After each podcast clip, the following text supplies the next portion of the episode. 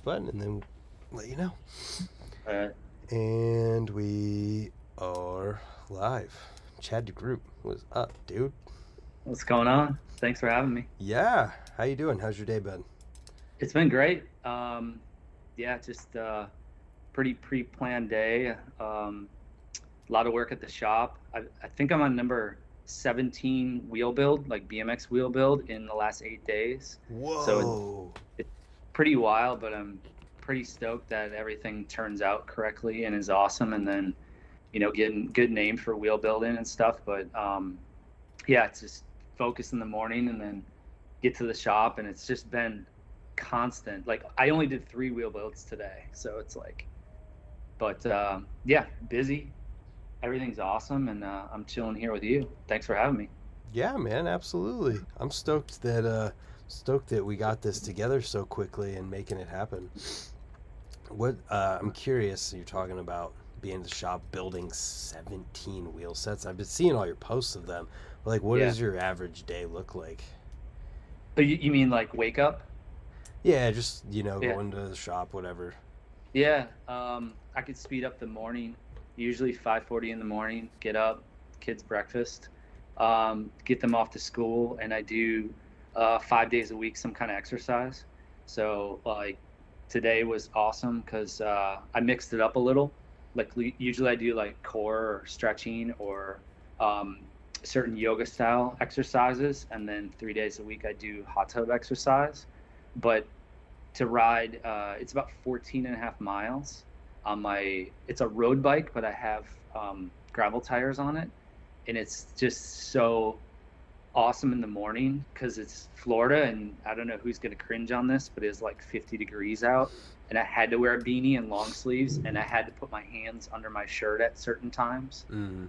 So that bike ride gets me unreal stoked to start the day because I listen to podcasts and um, just interesting stuff. And I come back and usually I'm messaging my wife on the way. You got to listen to this, and then get home, eat, and prepare to go to the shop. I get there about sometimes an hour early, which is 10 o'clock.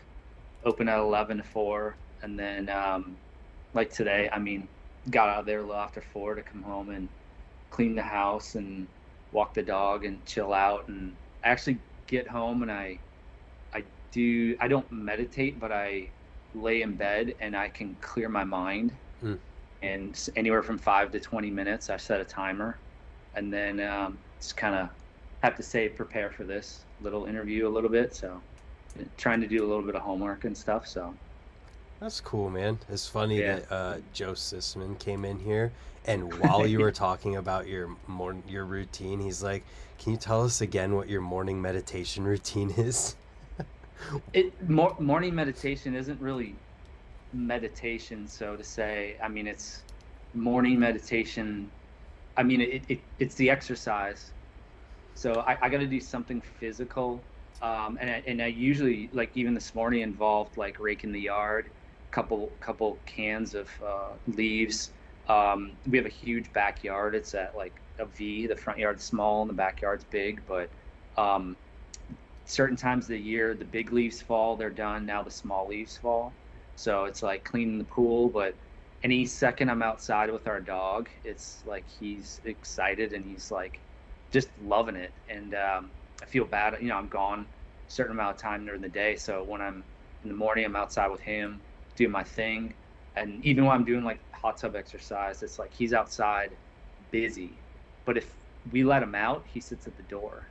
So he's like he, he's like needy like you gotta get out there. But so not necessarily like i guess it is a meditation though you know? It's like go to a kind of different world. I'd put down the phone that you Mm. can anyone can do that I don't like know to see if more people can. do that yeah good luck good Yeah, luck trying Right.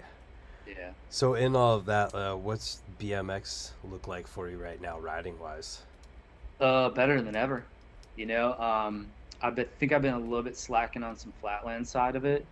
Uh, there's a certain few spots that almost got taken away, so it's like um, home base is uh, not necessarily there, like the good old ritual or routine place. But uh, I've got other spots, but I feel like I need to have it planned and uh, really be focused when I go ride flat. So I've been more into right now going to Candyland Skate Park because it's a mile from my park, my shop, and um, just doing that. But I got a pretty big riding situation of like profiles coming out with a 55 year video, and I filmed for it, and I was stoked.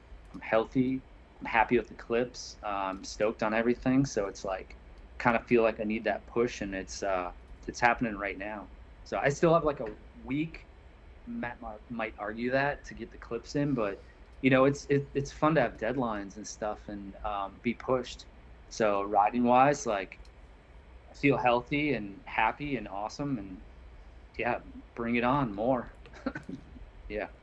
Oh, I saw you take a drink. Oh, nice. Got to stay hydrated. yeah, for every drink you take out of that, I'm gonna take one out of my cup. Okay. I really hope that you have one on the other side too, so that you can take drinks from both sides because you got to stay extra hydrated. You have one on each. Hang on. but do you have one on the other side? No, but I could pretend so that you can, and then you have one under the desk too. Yeah. And you, you get. Yeah. Do you, do you, I could go get another cup and put it there. no, I don't want to interrupt this. Yeah. oh god, that's great. So let's take it back. Yep. I'm curious to hear your very first memories of BMX. It's pretty vivid. I mean, my older brother Todd, he's two years older than me. Um, he came home with a crew of guys like Chris Rye and Jeff Hicks, and uh, just like came home and these these guys are wearing like leathers and stuff. And by leathers, I mean like if you know, you know, mm-hmm. like matching stuff. And I was like, I I had no idea. I mean, it's like hair bands were big. Like you did your hair, you did your stuff. Like you you stood out. And in BMX, like these two guys came over and I remember them riding in our garage and you know just cruising around and doing their thing. And I was like I was like, Todd, who, what's what goes on? And he's like, yeah, just you know, go to school with these guys, and they seem cool, and came over, and it was like, yeah, saw them riding in leathers, and then I was like, I had to get leathers, you know, but it was like Chris Rye and Jeff Hicks. Yeah, it's pretty crazy. That's so sick. So were they doing flatland? It was all flatland. I mean, everybody did everything, but it's uh you're probably gonna get into the next question, like my first bike and all that. But my brother and I are like one in one year and 364 days apart. So for any kind of holidays or Christmas or whatever, we got uh, kind of the same gift. Mm. so it was like we got bikes for our, you know, for Christmas, and they weren't even cool. You know, when Jeff and Chris came over, it was like we got to step up our game type thing. So um, yeah, and they I remember Chris doing like a decade in my garage, kind of showing us in the grass, you know, how to jump over the head tube and everything, and it was it was it was pretty wild. And this to this day, I think like the decade trick is one of the crazier tricks um, in flatland and on a bike and the variations and stuff. And it's like that kind of stood out and for good reason too. So yeah. So how old would you have been at that point, and how old would they? Um, I was 12, and they were 14. It was two years difference. Wow, that's yeah. so cool. Yep. That's so yeah. crazy to think about, just knowing the legacy that would come after that. It, it, yeah, and it's it's. I mean, Chris was into it for a while. Like I don't know how many years, but I mean, pogo tricks were huge. I had we all had to start with that, but you know, the confines of the winters and all the stuff like that, and the garages that are freezing, and where you're riding flat and you know and the actual eight foot quarter pipe you know it was shortly after like that summer our friend um, built a an eight foot quarter pipe and it was like i remember painted white and green to match his haro and had a haro logo on it and they they started the first freestyle team called we be rad and it was like i wanted to be a part of we be rad you know it was like but you didn't like you rode curbs and did curb endos and you did stuff. Um, but you rode an eight foot quarter. It was it was flatland and an eight foot quarter, and, wow. and some wedges and stuff. So yeah, kind kind of wild time. no doubt. You know, that's a pretty big difference there. Yes, it's huge. But you but you wrote it all. You know, you you did it. right, right, and and it's so cool to see that. Can you hear me still? Yeah, you're good. I can. Yeah. yeah. Uh, it's it's cool that that's how things used to be, and I feel like there's a little bit of that still, but definitely nowhere near what you hear people talk about from back then. Like which part, the pogos or the riding everything? The... Yes, but I feel like if you don't, you should try. And uh, I mean, don't beat yourself up over it. Like I tried to ride vert for a long time too. Like we had an indoor park here I mean, back in the day, like Rampage Skate Park in Iowa, they had what was a vert, but I think it was an eight foot tall vert, which is, you know, very small these days. But we even rode that and dropped in and did stuff. But um, I don't know. I don't. I don't think it was like a. It, it's just riding bikes and what's in front of you. Yeah. You just did it. So, you mentioned your first bike. What was it? It was a Huffy. My brother and I both got matching Huffies.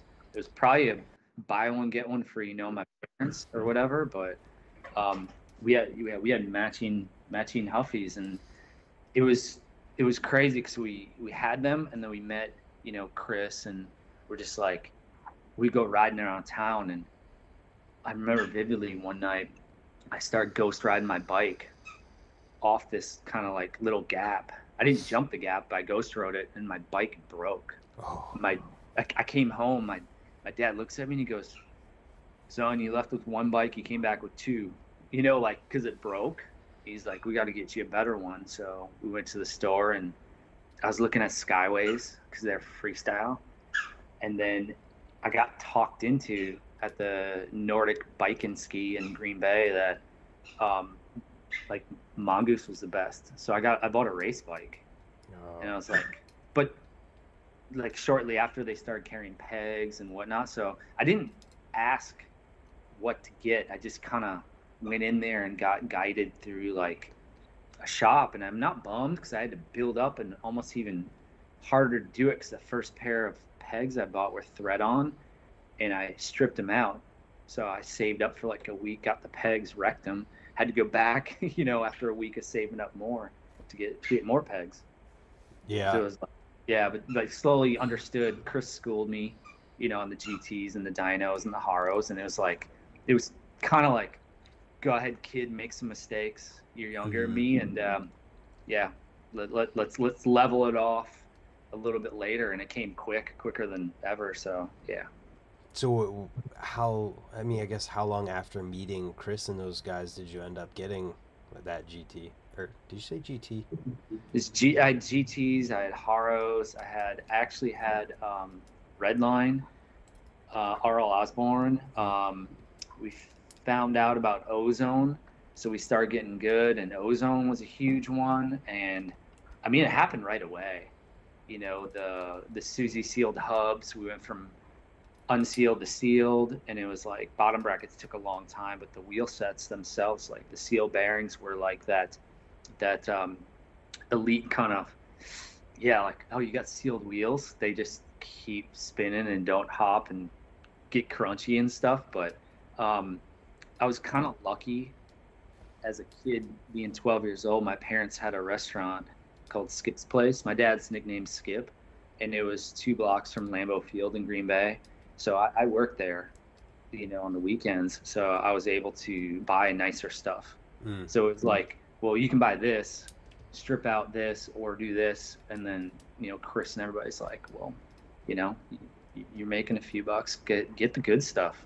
So I feel pretty happy about that. yeah, know? that's definitely. Probably, I wouldn't say definitely, but I would guess that that helped you riding. I think hugely, yeah, immensely. Yep. That's that's good. And and so, yeah. how long was it before that moment in the garage with Chris Ryan, seeing all of that to where you're riding flatland and hitting an eight foot quarter? Um, it's probably the next year.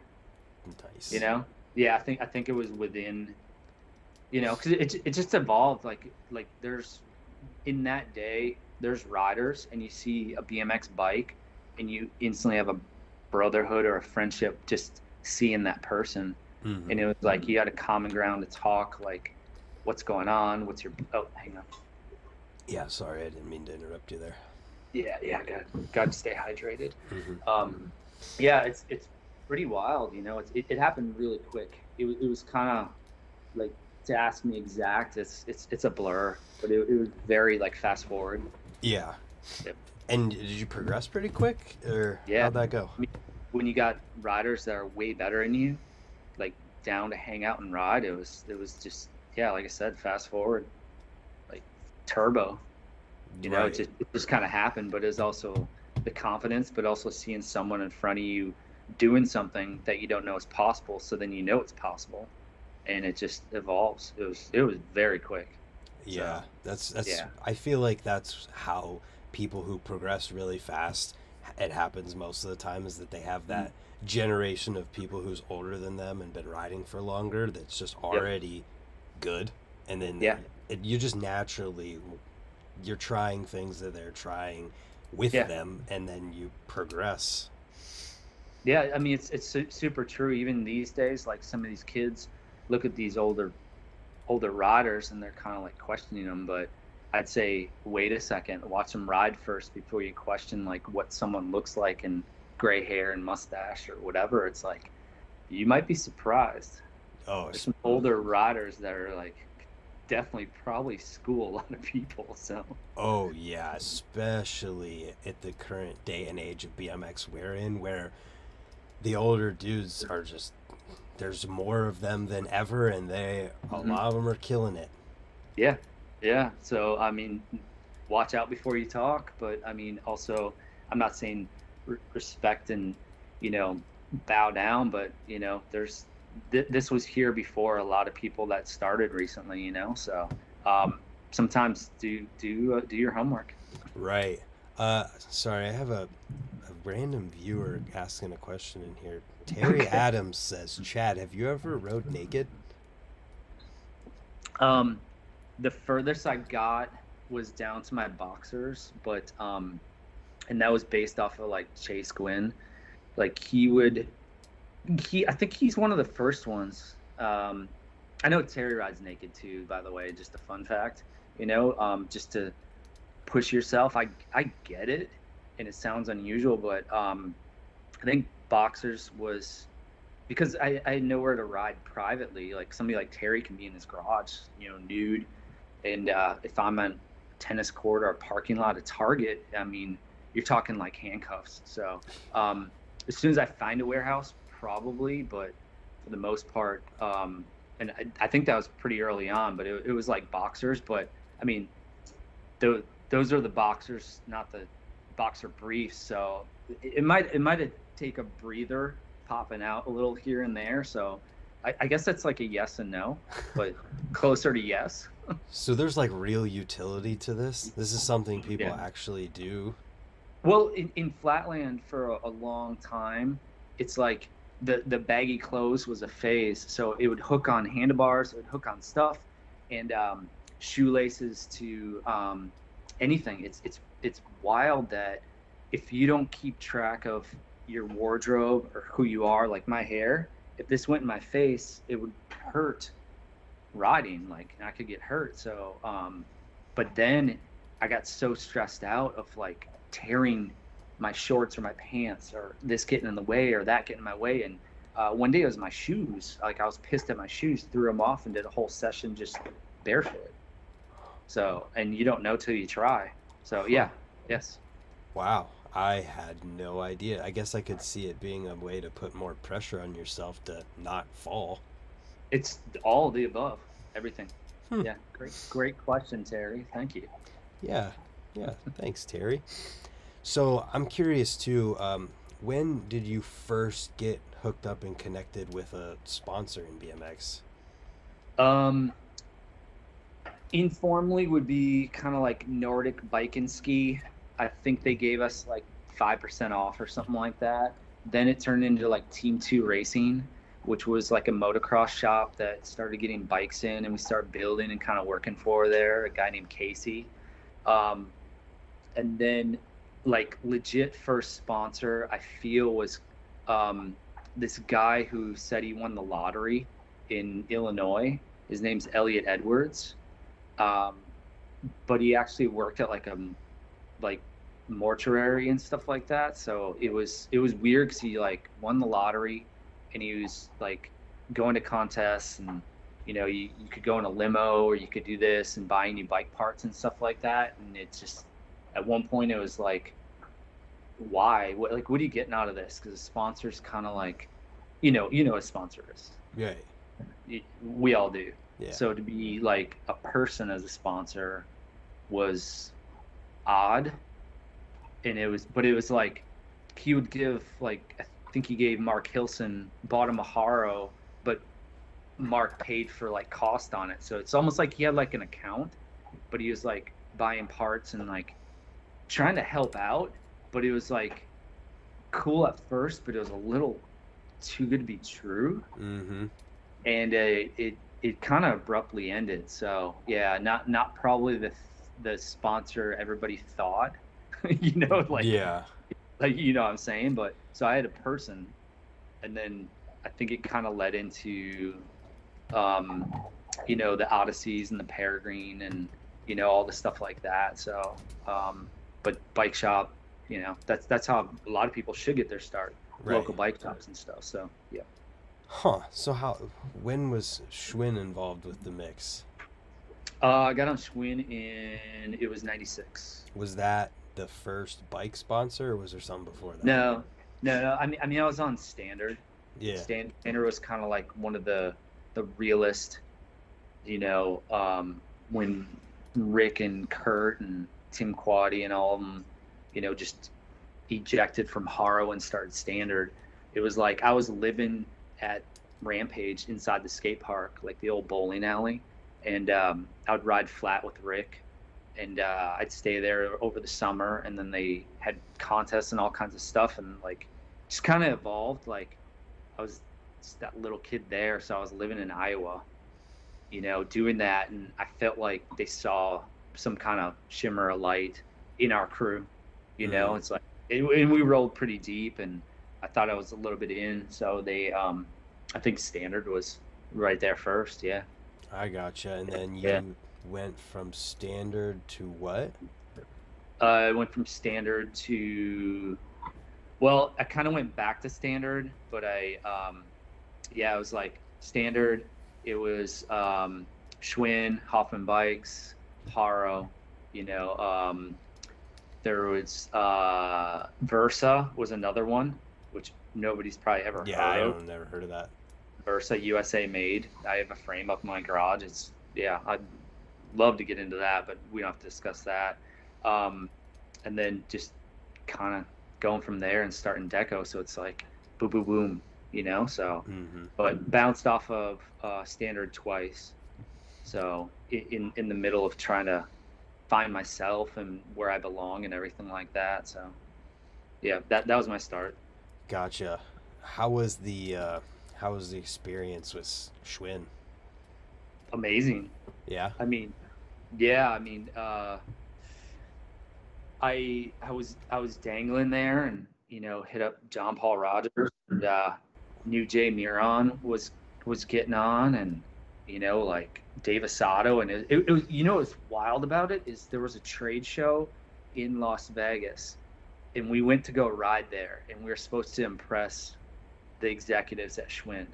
So Jay assembled this crew and it was it was almost a test, but we knew we were gonna pass the test because I mean the assignments were easy, you know, and it's like so um, I think it was somebody somebody having to do with Pova and somebody else building this ramp, this this half pipe, um, and we we drove it from L.A. to Las Vegas to do these demos, and when we're there, I mean we killed it, like killed it. It was just like bringing this crew in was meant to be, and it was instantly like Jay started the the Schwinn program, but I feel like it was just Jay, and you can do that because Jay is a, you know, Yeah. he's a monster. It's insane, and uh, to have this crew assembled sparked the tour across the U.S.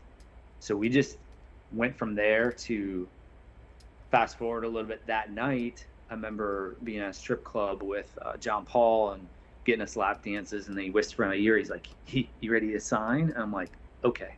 So he's like, "Yeah." Everybody kind of signed the next day, and um, we went on tour across the U.S. And it was like I, I slept on a mattress in the back of a dually.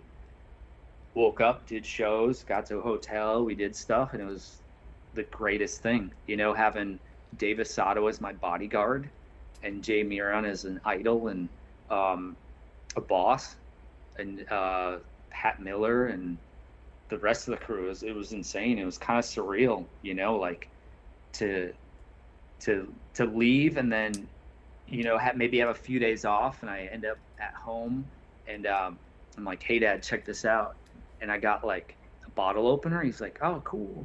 I'm like, no, it's Schwinn. It's the anniversary, whatever, and but it opens bottles, but it's also a spoke wrench. And he's like, okay, cool. And then I open a case, and it's Schwinn Phantom Ale. It's they made their own ale for the anniversary, and it was like 22 ounce. And I get it to my dad, and he kind of just cracked it open. And he's like, yeah, that's my boy. You know, like, yeah. yeah, you're my boy. Like Schwinn, iconic name like bottle opener, brew, um, traveling, making a few bucks, making a name, and it's like yeah, it's a proud moment for sure. It was Yeah. great. What did they? What did your family think of BMX up to that point as you're coming up? You know what? A strong one was is I was in high school. I was in pole vault, high jump, and everything like that, and it got pushed pretty hard from the coach. You know, you're gonna get a scholarship. You got to stay with this. And I told my dad, I was like, as soon as I get my first sponsor, I'm quitting. And uh, and I did. You know that Elliot Edwards, the yeah. And um, he's like, you got to go up to your um, coach's house and knock on the door and tell him you quit.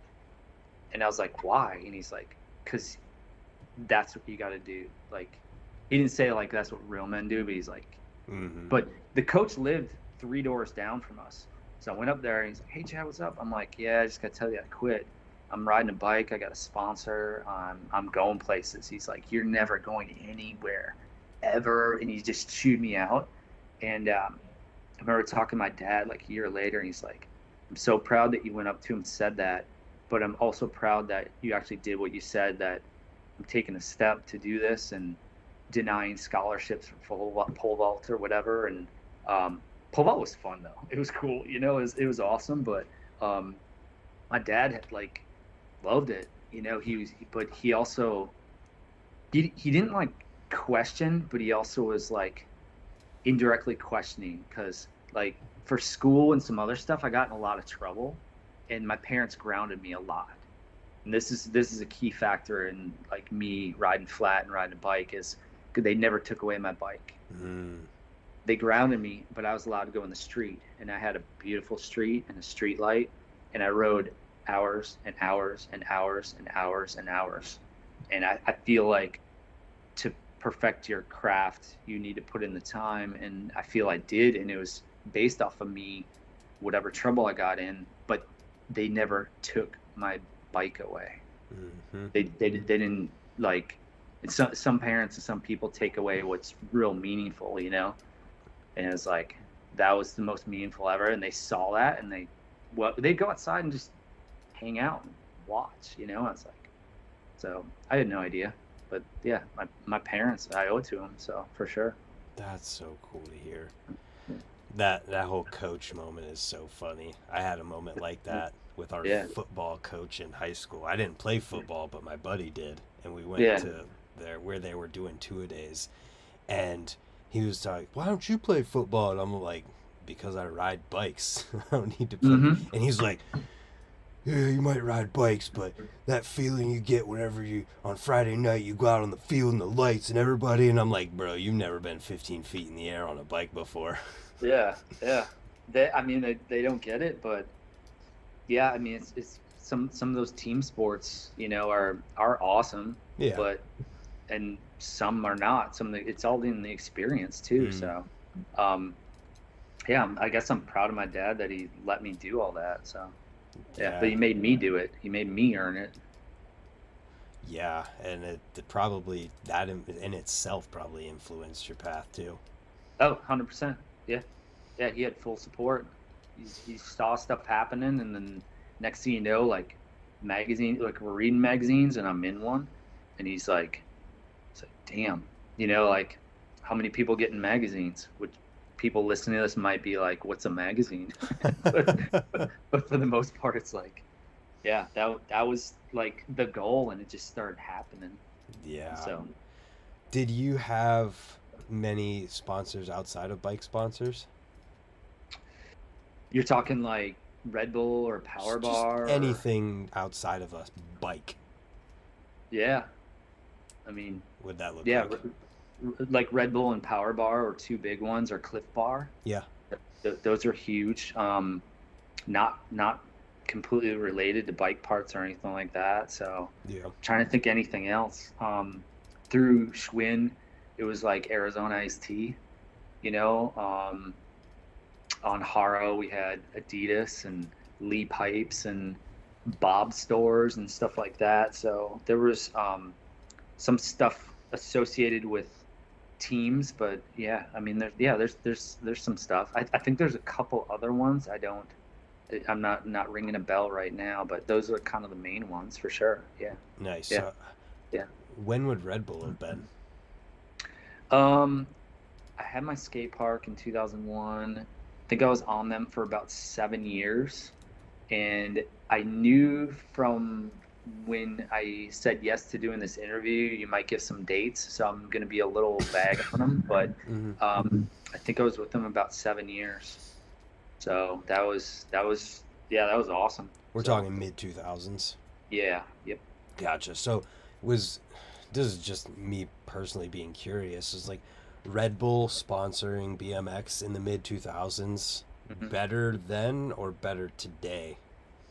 I'm not sponsored by them now, so I think it's worse. But no. Yeah, Uh, yeah, yeah. They don't have you. Um, I, I, I don't know. Uh, like I've been to Red Bull events now, and they're amazing. I think they still keep their their their their theme of doing it proper and original and whatnot. What they do. Um, the better or worse is your question. Uh, they're they're around. They're awesome. I feel like they're doing a lot and they're still pushing yeah. sometimes it might be a little lull in between but um, as far as bmx uh, i mean i just came back recently from circle of balance in new orleans and that's like wild you know it's like the anniversary and it's like there's only been like five of them and it was in us on us soil put on by red bull and i know they had a lot to live up to um, they had the best riders in the world and it's like they stepped up and I was blown away from every detail. From the travel to the announcers like Chris Doyle and Darryl Nau. Awesome. You know they the photographers uh, Jeff Z's there. I mean there's um, everything about it. Like they do the details and make it look awesome and fun. So that's yeah I think it's a great company to be around. Or attend or anything to do with yeah it's awesome Awesome. Yeah, I heard about that event. I didn't know that. No, I didn't know too much about it, but it sounded Yep. and looked like it was amazing. yeah, it was a great representation of um, what BMX and Flatland needs and wants, and it was international, and it's uh, a huge event on U.S. soil, which is even better. You know, um, it's it's awesome that it's happening. So yeah, Heck yeah. shouts to people. Yeah, So I'd like to take it back again. I feel like there's so much stuff that you did that you have to like have the whole conversation and then go back because I want to talk about the Baco stuff. And of course you do. Yeah, I mean, naturally. Wait, hold on. Sorry. yeah. Oh, hang on. On. Yeah. Got it. So I was gonna ask you how long you'd been riding before you met the Baco crew. It sounds like you'd been them with them all along. Uh, pretty much. I mean, Baco kind of started at my house. I kind of feel like it was 90 or 86. Um, and it I mean, it was, it was catered around like a ramp, like a grind obstacle and a couple different Baco ramps, which is badass coping obstacle. Mm. And it's, um, yeah, I mean, it kind of formed at my house and around my house, and then kind of took off and just was just kind of a word we just kind of used, you know, and making stickers in high school graphics class to um, printing T-shirts and stuff in Chris's basement to, you know, it's just something you can identify by and you know um, going places like if you went to a local contest like in not local but uh, like Milwaukee Mm-hmm. if you go hour and a half away and you bring some teas people are interested and you might sell a couple so it's like Baco just kind of started you know and it's it's almost a joke you know how how it is but it's just a word that started and then just kept you repeat something long enough it's like becomes very common so Yeah. And were you guys doing it for a while before you started doing videos, or was it right away? Or No, I think it was right away. I think it's 86. It's just, it just started. VHS, high eight, move on from there. You know, it's it's just, yeah. When those cameras came into play, like, I think Chris had a camera that was corded. I remember the cord went from his VCR, like hundreds of feet into the high school parking lot. 'cause his his house was here. In the in the um, high school parking lots here, like that was his backyard Mhm. and a cord out there to film. And then also my parents bought a VHS camcorder that fit on your shoulder, and we would film with that. And then um, yeah, we just started coming out with stuff, and then traveling and meeting like Mark Hilson, and he he kind of juiced it up a little bit with um, his knowledge of certain stuff because I feel like he was on the same page of everything of filming and getting into well if this does this there's there's always something better. So what is that? And then it gets into a cost thing and then it set into a goal you know?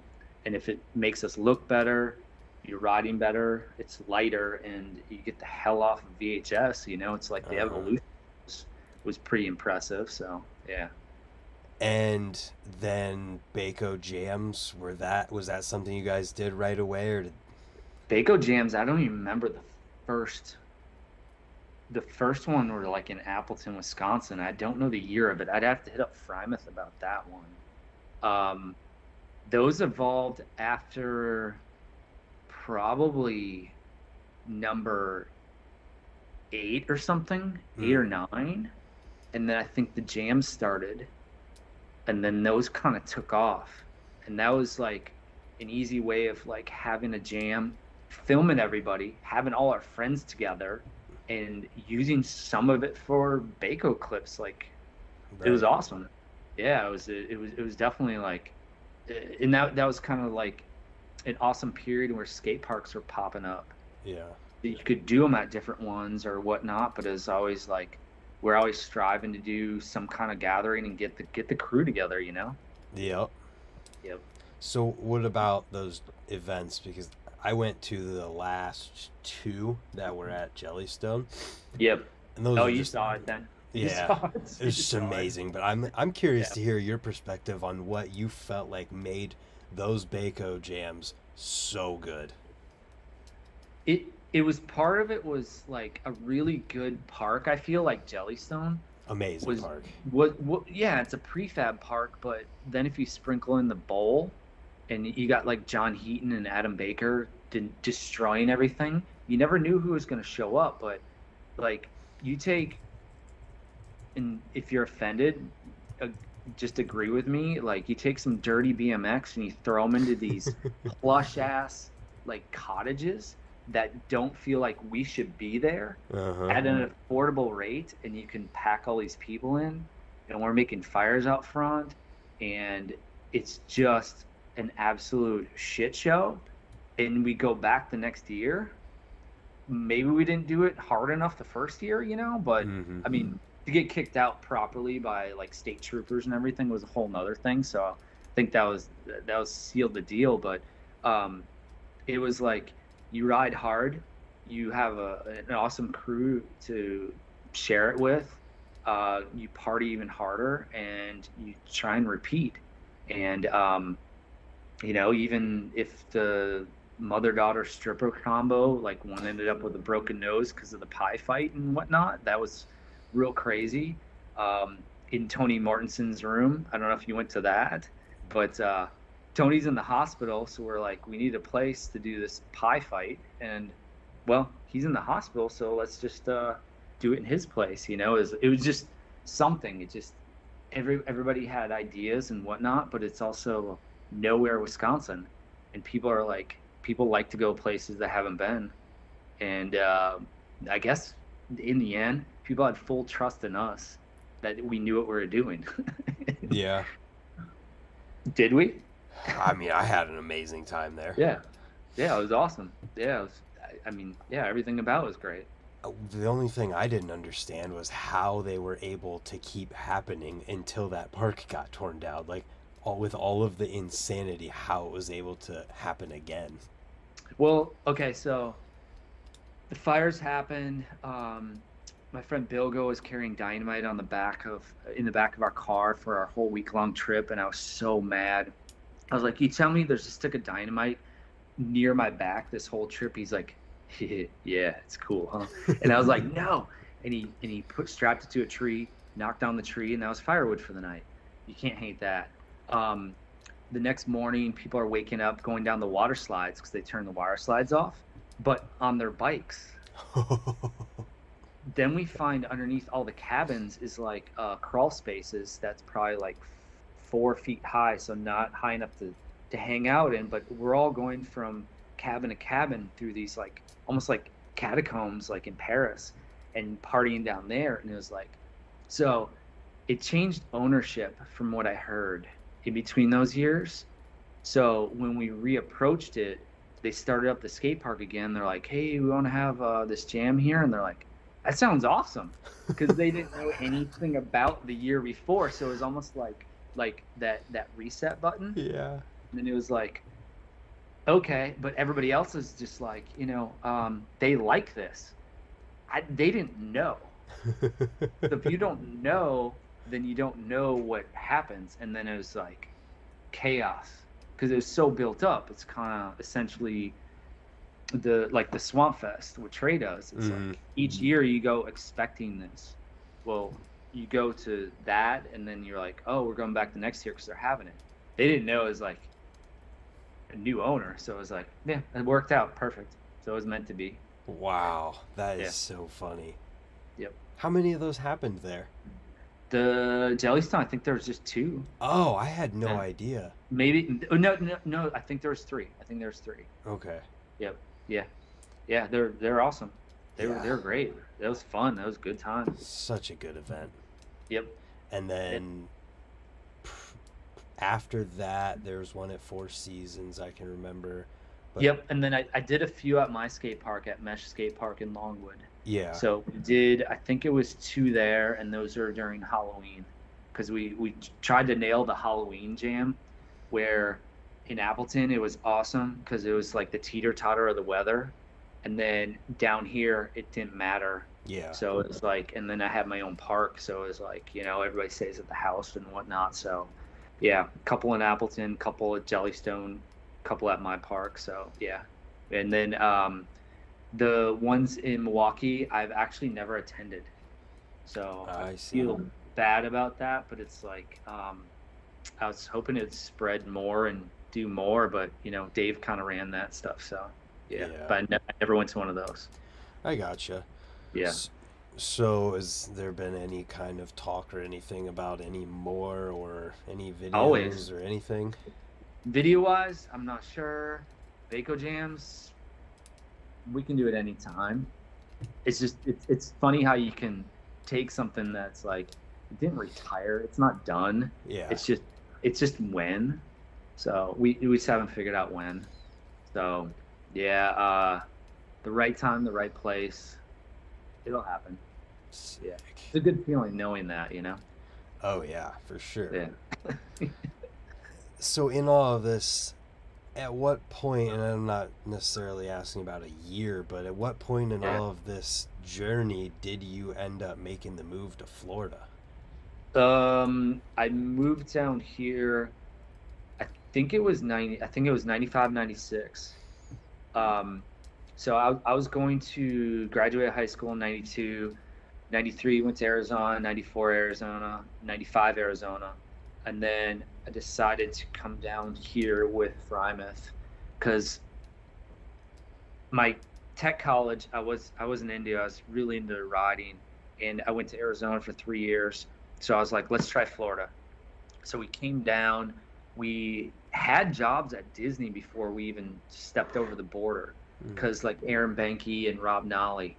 So we were staying with like Pete Augustin and um, staying right downtown Orlando with some friends.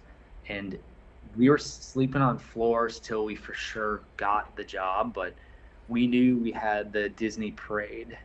It was like the three o'clock parade every day. You had to wear Mickey Mouse shin pads and helmet, ride our bikes over a moving float, like a moving box jump and stuff. But Dave and I knew we had jobs. So we signed a lease down near Disney, uh, near Disney Springs, what's it called right now? Um, and we stayed there. Like we had a two bedroom apartment there. Um, Ken and Harkins living with us.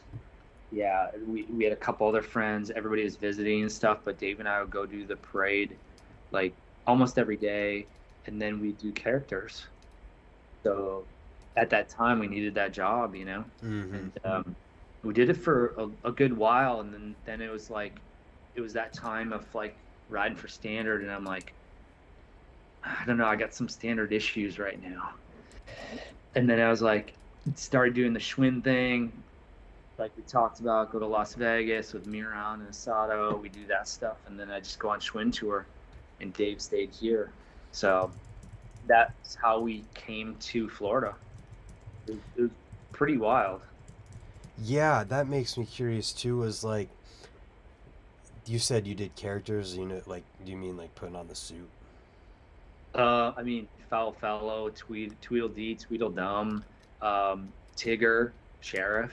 Like, yeah, put put on the characters, like in the, the costumes. Yeah. Was that the kind of job that like was enough to support you income wise? Yes, Nice. That's cool. but it was, but but it was, I mean, it was hourly.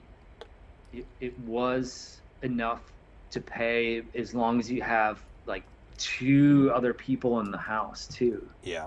you know but but i believe and i have to check with dave about this is like that apartment gave you a better rate because you're a disney employee Mm.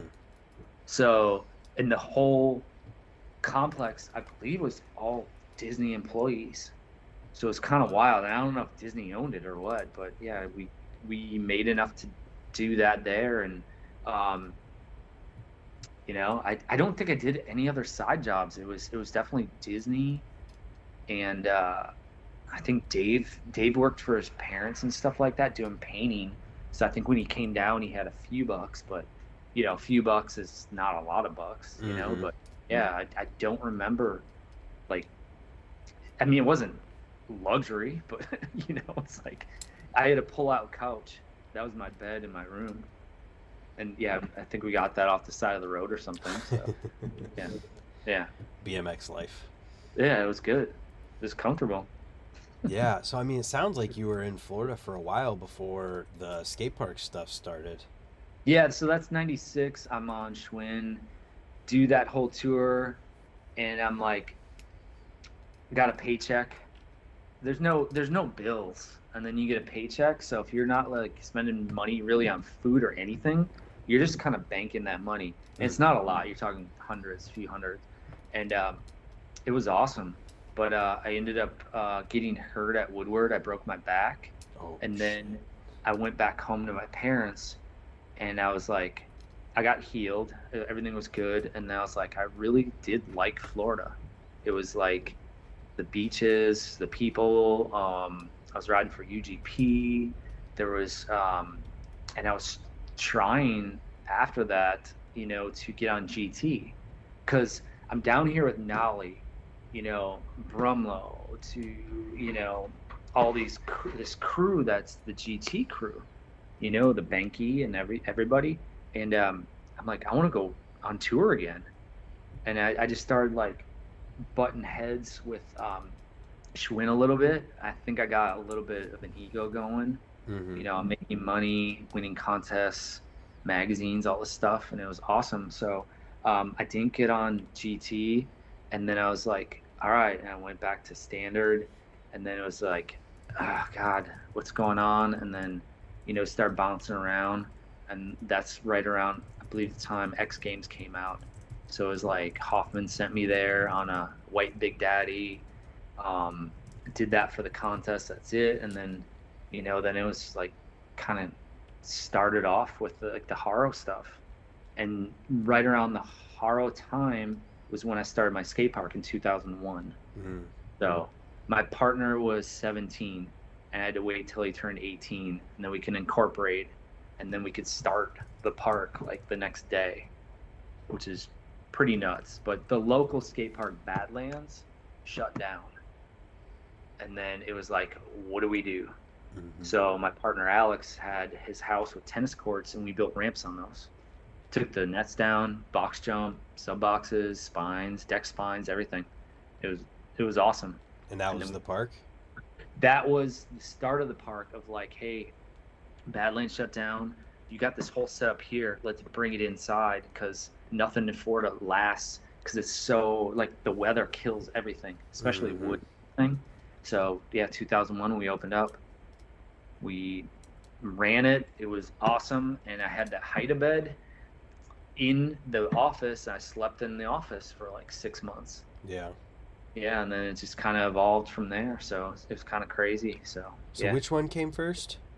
Mission Skate Park, Mission, and then Yeah. and then Mesh Mesh happened next because I had two partners, Brett and Simon. Yeah. They had their own park up the street.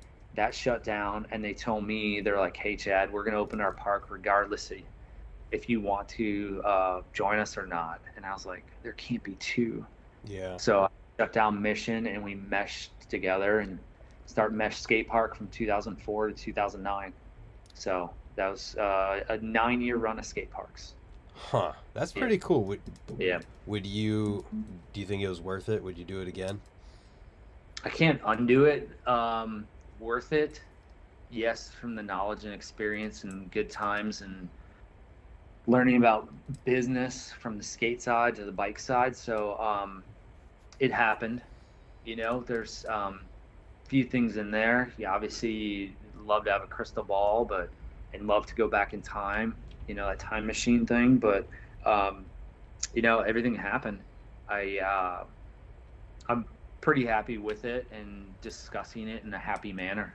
You know, Yeah. it closed and that's a bummer, but uh, I think it, it moved into evolved into city parks and you know what's going to happen and what the future is going to turn out like. So yeah, I, I, I think indoor skate parks, if you have one around you and you like it, pay to go there, support them, do whatever. Um, if you're in the general area, if they have a shop, buy something, whatever, because it's, I mean, it's a tough business to be into. Um, I think especially these days, and it's like, you know, you like the park, pay to go, and uh, tell whoever's there you had a good time, and so and tell others, you know. So Yep. Yeah. Yeah, it's can't be easy. I'm I've never run a skate park before, but from the outside looking in, it definitely doesn't seem easy. not easy at all. So, did you do Mr. B's after the parks? Yeah. So I I knew Mesh Skate Park was shutting down. Um, I owed some money to a few accounts, and um, my education was into riding bikes and doing this. Um, how many shows am I possibly going to do? Hmm.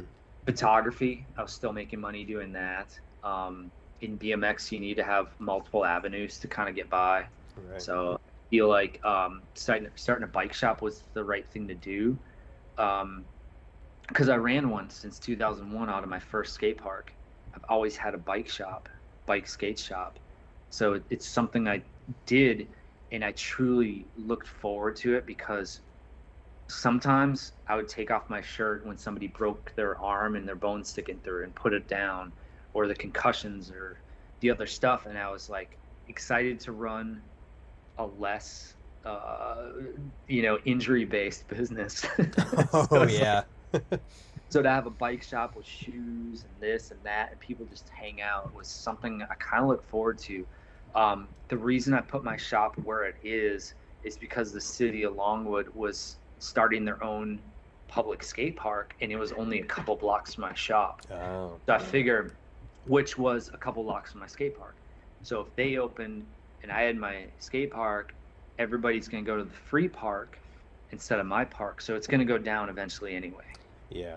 So um, yeah, and I located there, and I was like, I'm trying to figure this out, and they're tearing down a building next door, and they're gonna make a huge village and you know updated kind of upscale shopping and stuff, and uh, I located there for 10 years, and uh, it was it was awesome. So yeah, they never did upscale shopping. They never did any of that, but I still ran a shop out of there. So it was great. It worked out. Yeah. Uh, another viewer question that I want to Oh, bring in here. Another Chad, Chad Powers. Oh yeah. What's up, Chad? He's got a question that uh, I was going to ask anyways. Before I Yeah. get to that, I want to just shout out a bunch of people who are watching because we got Yeah. Terry Adams, Carl Yes. Pointer, Chad Powers, Large Ray, Joe Sisman. like, Yeah. there's an entire list of people. It's just cool. Thanks for being here, everybody. Yeah. No, I appreciate them all. I wish I could see that list too. That's awesome. So yeah. Uh, Yeah. But the question was, how did you come up with the name for Mr. B's Bikes and Boards? What's the B for? The B is um, B's is two B's. So I located on the main street, which is 434 in Longwood. So when you're on a main street where there's 30,000 cars that drive by, if you have a sign that says what you are, cool. I wanted to name the shop Mustache.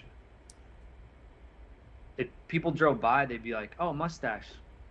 Not going there, you know. And so I had a, and I always thought Mister was some kind of word or name I wanted to use, Mr. Period, and I was like, and then I had to spell it out, Mister Bikes and Boards, or Mister Bikes, the letter N Boards.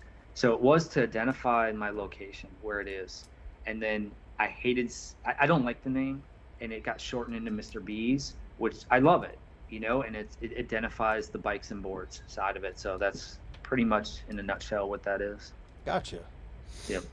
And you've been running that for a while. That's 13 years. Yep. Nice. Well, Yep. congrats for having a bike Thank shop you. for 13 years.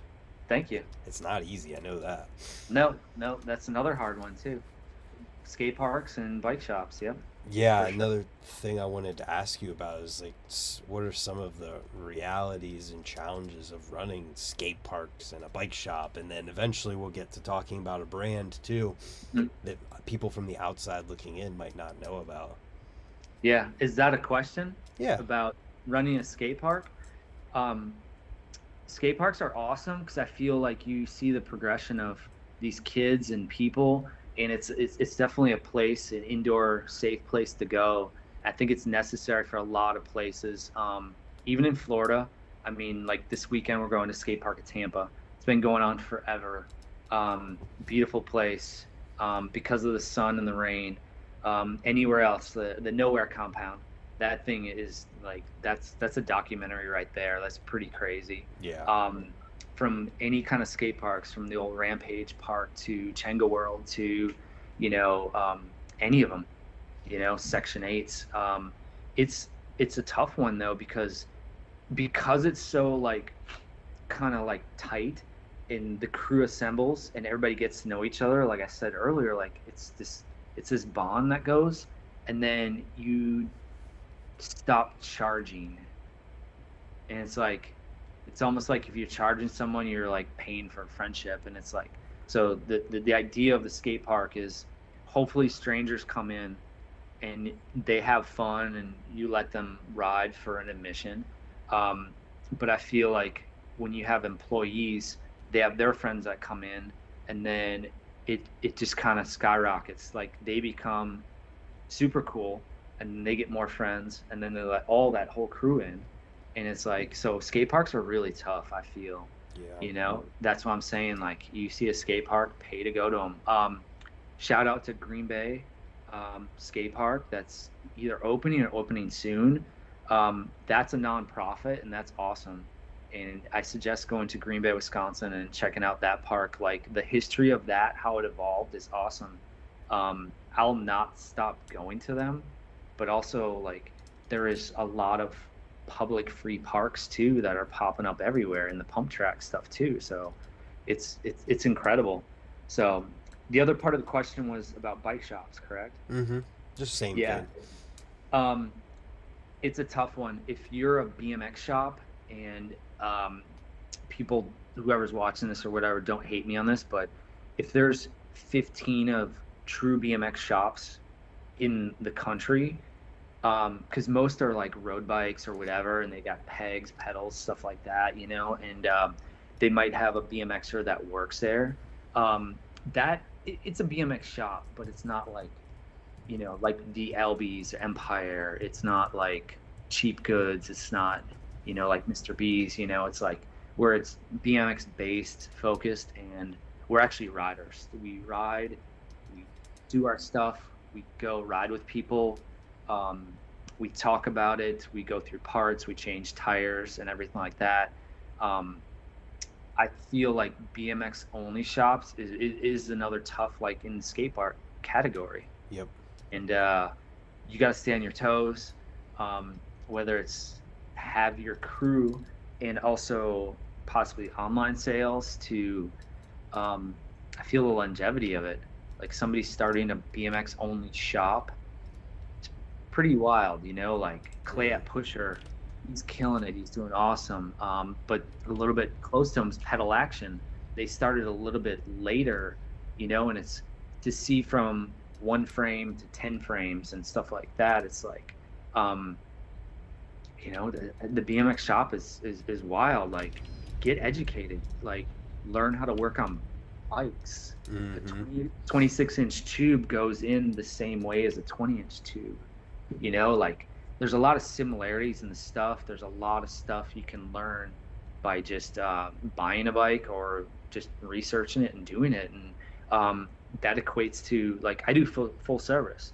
So I have people come in. I do a lot of repairs. Like I said earlier, I did a lot of wheel builds.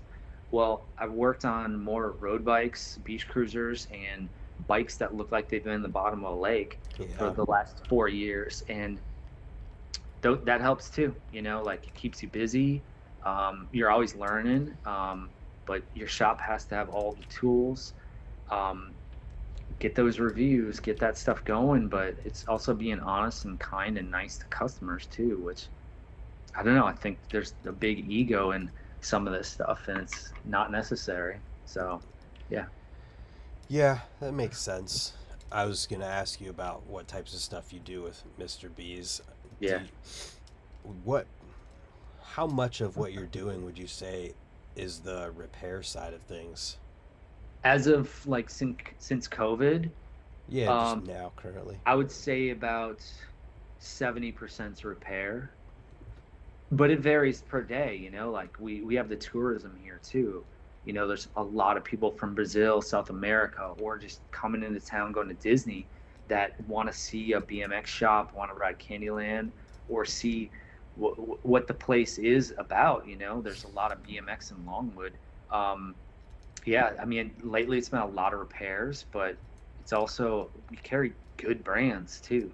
So Mhm. people come in and I, I love this. I, I learned this from Mesh Skate Park. When you walk in Mesh Skate Park doors into the shop, we had the shoe wall, we had the clothing, we had the bike area for repairs, and it's like more than ninety percent people went, damn, you know, I, I like this, but I want to like support and buy something here. And I like when people come in and they go, yeah, this is this is what I was looking for. Yeah. like like not necessarily a part but like that feeling. We have a pool table. So they walk in they're like yeah it's not hardwood floors and everything's perfect and prim. It's like it's a little seasoned and salted. And it's like i think people walk in and they're just like they, they feel at home so you, you have to make that and that doesn't happen overnight Right. It's so a community and um, something you work towards the Completely. vibe of Yep. the place. Yep. I think that covers it pretty well. okay Well, is there anything else about? I mean, obviously, there's a board side of it. Do you guys do? Mhm. Do you do a lot of that? We do. Um, the longboard side of it is pretty awesome. Like we have bike paths all. Oh, sorry.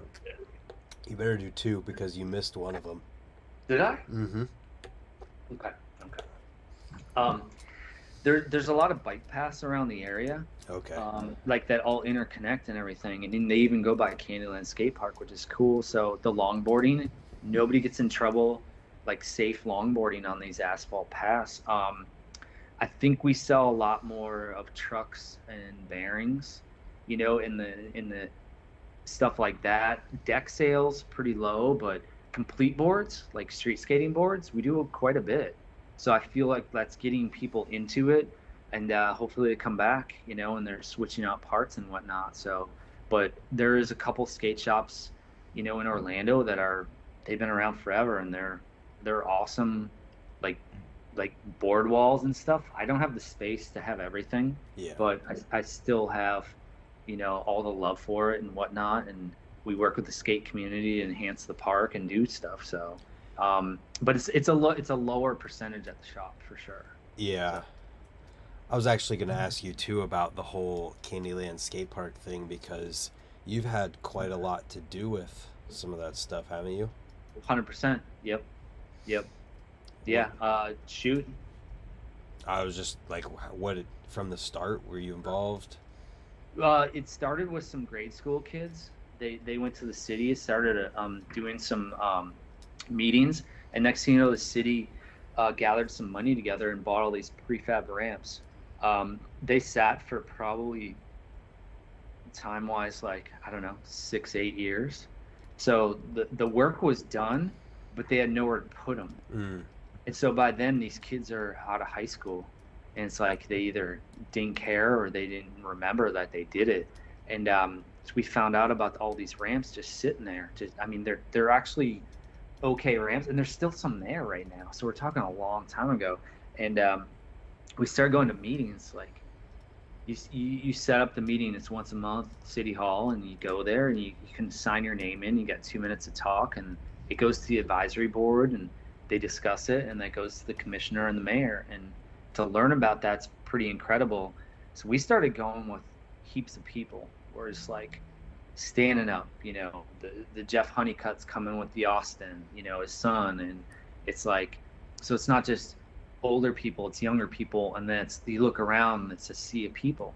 And um, everybody's talking and it's like we don't all need to talk. We all have the same kind of message to give out. And that's that was our message but we can we can roll deeper if you want or acknowledge it and then give us uh, next month like we'll come back and let us know what you think. And um, after one meeting something happened and it was like a huge grant. Um, if you know anything about cities it's uh, it's grant writing. It's um, there's money out there. There might be a $3000 grant to a 500000 one came in and um, they picked a location and it was next to these baseball fields. It's candyland um, complex and they poured the cement. And then a couple days later they put the prefab ramps on there and that was the start of candyland. And um, when we went in we're just like you know just it's never enough. Yeah. like in bmx it's like well that's cool. What's next or more? And so I started meeting, you know, city officials, this and that, and then um, and our mayor too is pretty damn cool. He's um, Matt Morgan. He's an ex WWE wrestler. He's about seven feet tall, Yeah. and he's an ex drug addict and whatnot. So he's like, he's he's invested into bettering his life with his community and stuff. So, um, on a side note, we called him out to jump our wedge ramp one time in front of the shop, and he he jumped it and ate shit and said hi to everybody and left. You know, but he, he's a man of his word. But like he he's at all the meetings and he's you know he's the mayor and um, it's kind of who you know. And the next thing you know, we uh, I raised it was like three thousand dollars, and I built some ramps in Pennsylvania. Nate Wessel, shout Mhm. out. Um, his crew who does the Nitro Circus, who does the lips and stuff, uh, built all the ramps, and I drove up or flew up there and drove a Ryder truck back and brought a big piece of candy corn out of metal, and then a couple ledges, and uh, that was kind of like uh, phase two. And then I got with the city, and they're just like, "Well, we can write a grant. Well, how do you do that? And um, you need to do this, this, and this."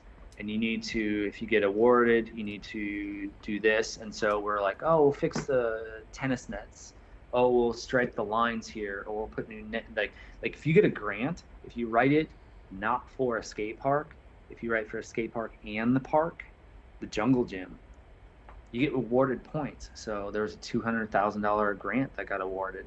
Wow.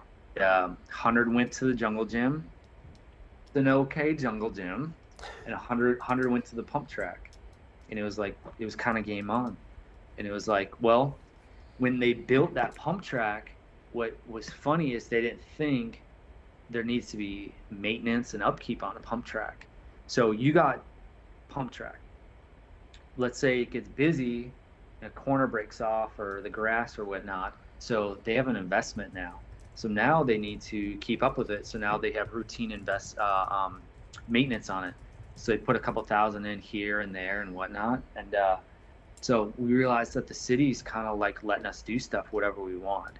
So I got with Chris of the city and I was like, hey, I'm gonna do a GoFundMe. And is it okay if I build stuff out of metal? And he's like, whatever you want. Here's a key for the back gate. And we raised about fifteen thousand dollars, and we built an infinity quarter out of metal and a metal quarter up the ramp, two jersey barriers, which our friend Loopy um, bought, like used ones, and we cemented them. Mm-hmm. And um, it was awesome. But 15 grand doesn't go that far.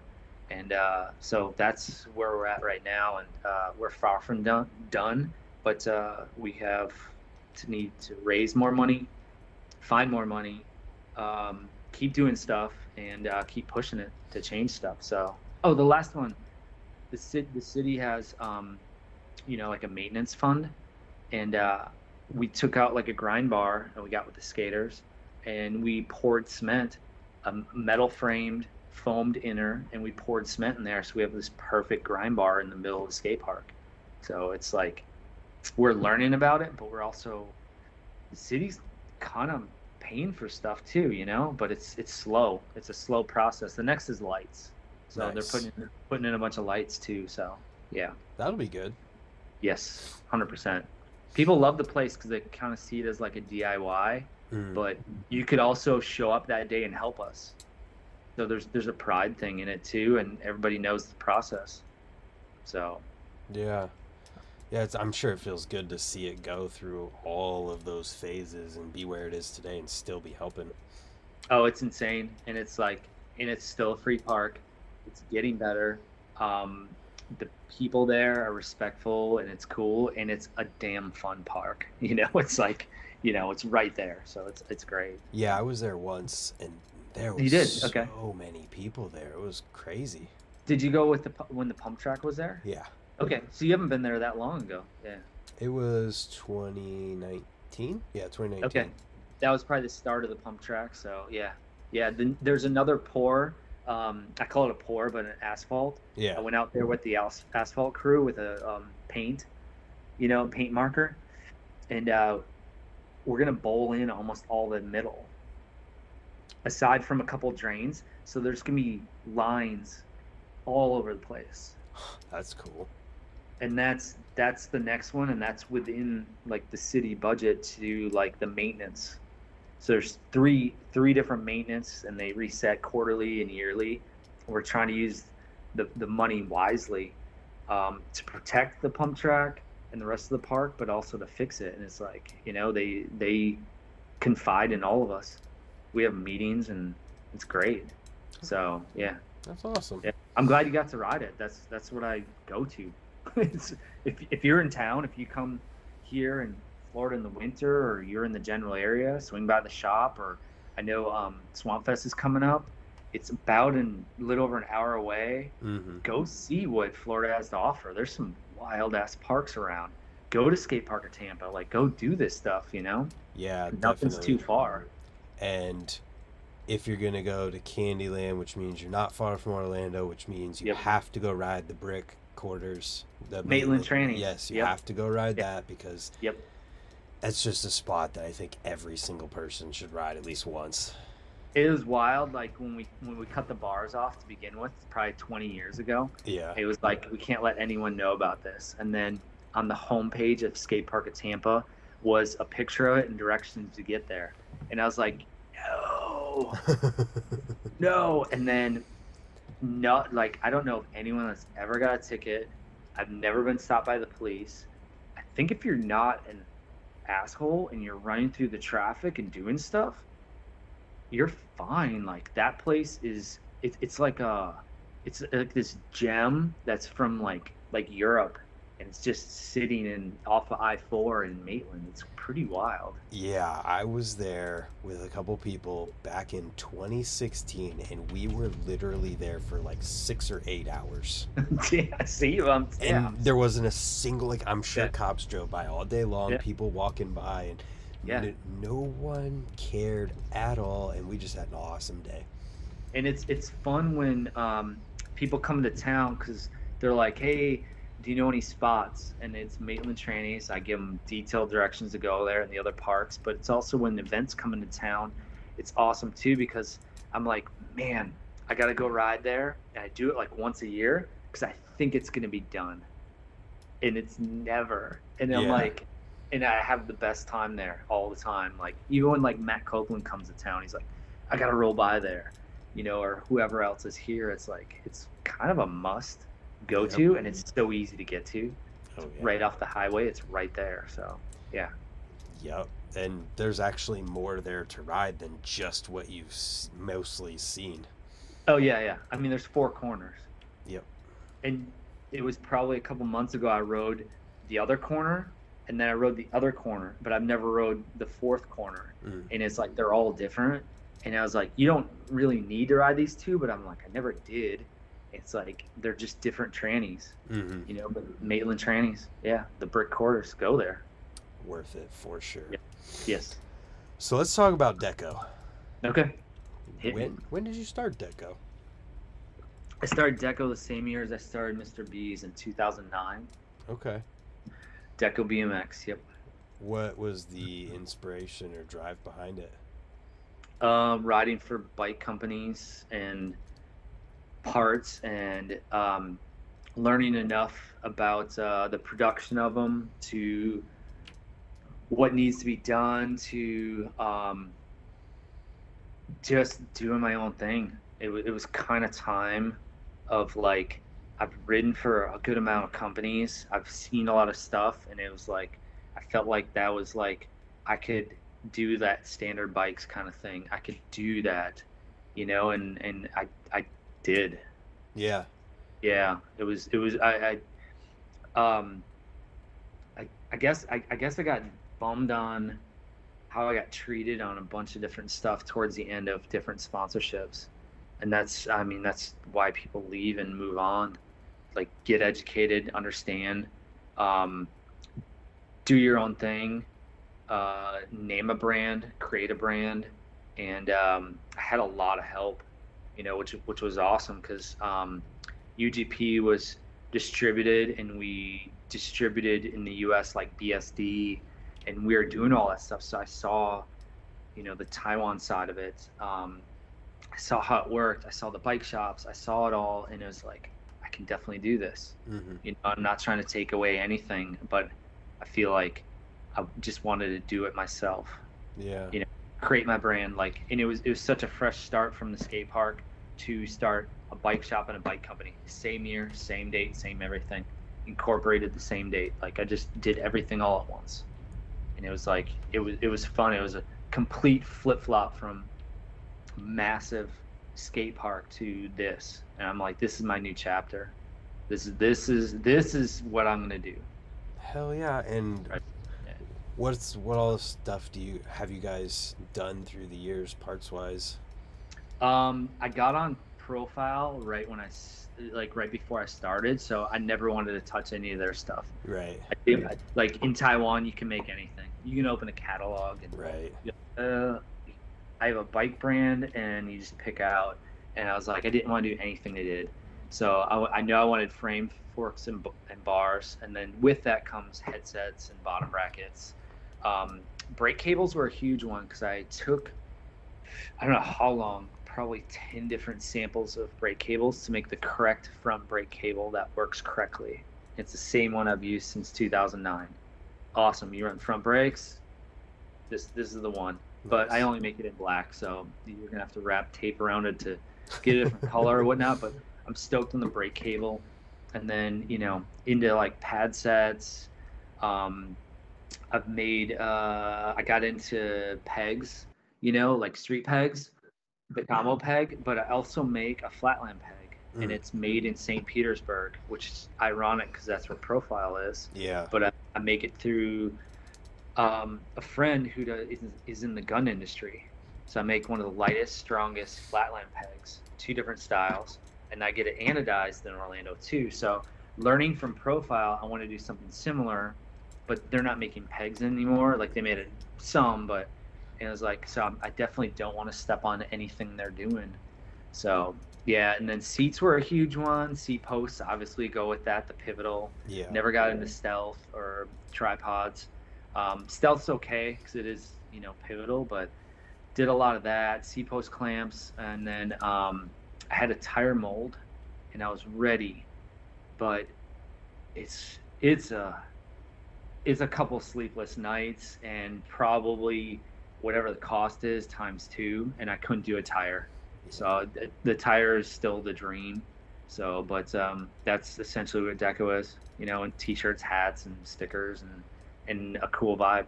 Nice. a huge product we provide, the cool shit.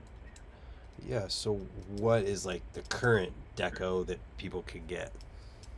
Uh, currently, I've got headsets, bottom brackets, um, cables, pad sets. I make hip packs. If you're cool, you'll buy a hip pack. Um, pegs, uh, flatland pegs, street pegs, and um, that's it for now. I do make some handlebars, Terry Adams signature bars, and they're made through S and M. Nice. So that's pretty cool to do that. I'm wondering if I should do more bars. Um, handlebars have kind of increased in price, but um, if you want some Terry Adams bars, they are out on the market. So yeah, doing that. Um, but with COVID hitting, I haven't made a frame or fork in three years, Mhm. and it's just it got more expensive. It's tough. Um, I am hoping for summer. Come back out with like the full line that I had. So yep. Nice. yeah, That's awesome. Kind of a kind of a rebuild this year. cool. so- That's good to hear. I was going to ask Yeah. you what 2023 looked like for deco. Yeah. Guys. It's looking good. You know, like uh, we had distributors across uh, the world and shops everywhere. It seemed like it went down, like almost done. And it's like just to get the support I have now is awesome. You know, a handful of shops. Uh, we still don't have any distributor aside from Profile. You can get deco parts from Profile, so ask Matt Mm. when you're placing orders, um, which is cool. And it's just like I said, the hope to rebuild. You know, it kind of needed like a reset. At um, the peak, I had 23 riders I was helping out. That's pretty Wow. big Yeah. for kind of a small brand that doesn't have complete bikes and doesn't have everything. And um, I don't know, it, it just kind of evolved, you know, like they're all awesome in their own way, all, all those riders. Um, it's definitely less than that now. So, and I mean, it changes. That's, that's what it is. Right, COVID And some changes, time and whatnot, and, and Taiwan too. So, but yeah, it's, it's awesome. Every day I wake up and work on it. I do a little bit every day. So Nice, man. Yeah, you are kind of. You got your irons in every fire when it comes to BMX doing all this stuff. I try to. I mean, aside from that, not to brag, but doing judging. Yeah. You know, we just, we just judged that uh, USA BMX freestyle thing in Oviedo, Florida. Mm. Um, sponsored by you know Mongoose and Snafu and whatnot. But our crew went out. You know, Matt Copeland and me and uh, Brian Kaczynski were judging. So doing that and doing work with the city, you know, to improve skate parks, getting with the skate shops to make other skate parks awesome in the community. And um, I haven't done a show in about three years. That's the only thing. Like, kind of miss that. Yeah. Because Rob Nolly and BMX Trickstars, like, um, it was Scott Weaver and me doing the flatland and announcing side of it, and it's like, um, but I feel like I'm still doing all the same stuff, but COVID kind of put a wrench into a little bit of it. So, yeah, I, you, you got to have different avenues. Right. You gotta, you gotta do multiple multiple things. So, Yeah, and I mean, I, I kind of get the feeling of too, is just you love BMX so much that you just want to do all these different things around it. Yeah, but you can't do everything. Can't do Yeah. everything. You can't, but I mean, you should you should definitely learn a lot and and try and uh, do do it do it makes you happy too. So, but yeah, I, I feel like my basket of BMX is is awesome. It's, it's great. Yeah. So you mentioned the judging side of things. You Yeah. also judge Flatland. I did. I did Circle of Balance. Um, I've done two of those. One last one was in Japan. This previous one was in New Orleans. Um, I've done. Uh, there's a Gasparilla Jam in uh, Tampa area. I've done that. Um, the AFA. I've done that. Um, the new one, not not the old one. You know, Uh, that that's been a few years. Um, so, I mean, from X Games, Dew Tour, Gravity Games to you know all that stuff. So had my hands in a lot of different stuff. So and which is an awesome experience for all that. So it's like an overall. So but flatland wise was definitely Circle of Balance was one of the bigger ones for sure. I was kind of curious how Flatland is judged compared to freestyle. The Circle of Balance was a battle. Um, the day before was qualifying, and that was absolutely the hardest when you have to give people scores and seed them, you know, and some of the people there, the Kios to, you know, it, a bunch of them weren't on their game. So when they're they're seated, you know, you're going 16th against first, you know, and you go down like that. Um, I felt qualifying was the hardest. And then when it actually gets in a battle format, it's two riders going. You basically, for circle balance, you hold up a red or a blue. So, not to downplay that it's not difficult, but it is like it's two people, and you don't take notes, and you don't discuss really anything. So it's like you're hired there to take your your view of what you just saw and and, and award a winner, Whoa. So So- that's crazy. Which is fun. And and Matt's Matt at uh, Profile in the Spot Roast this weekend, Friday, is doing that.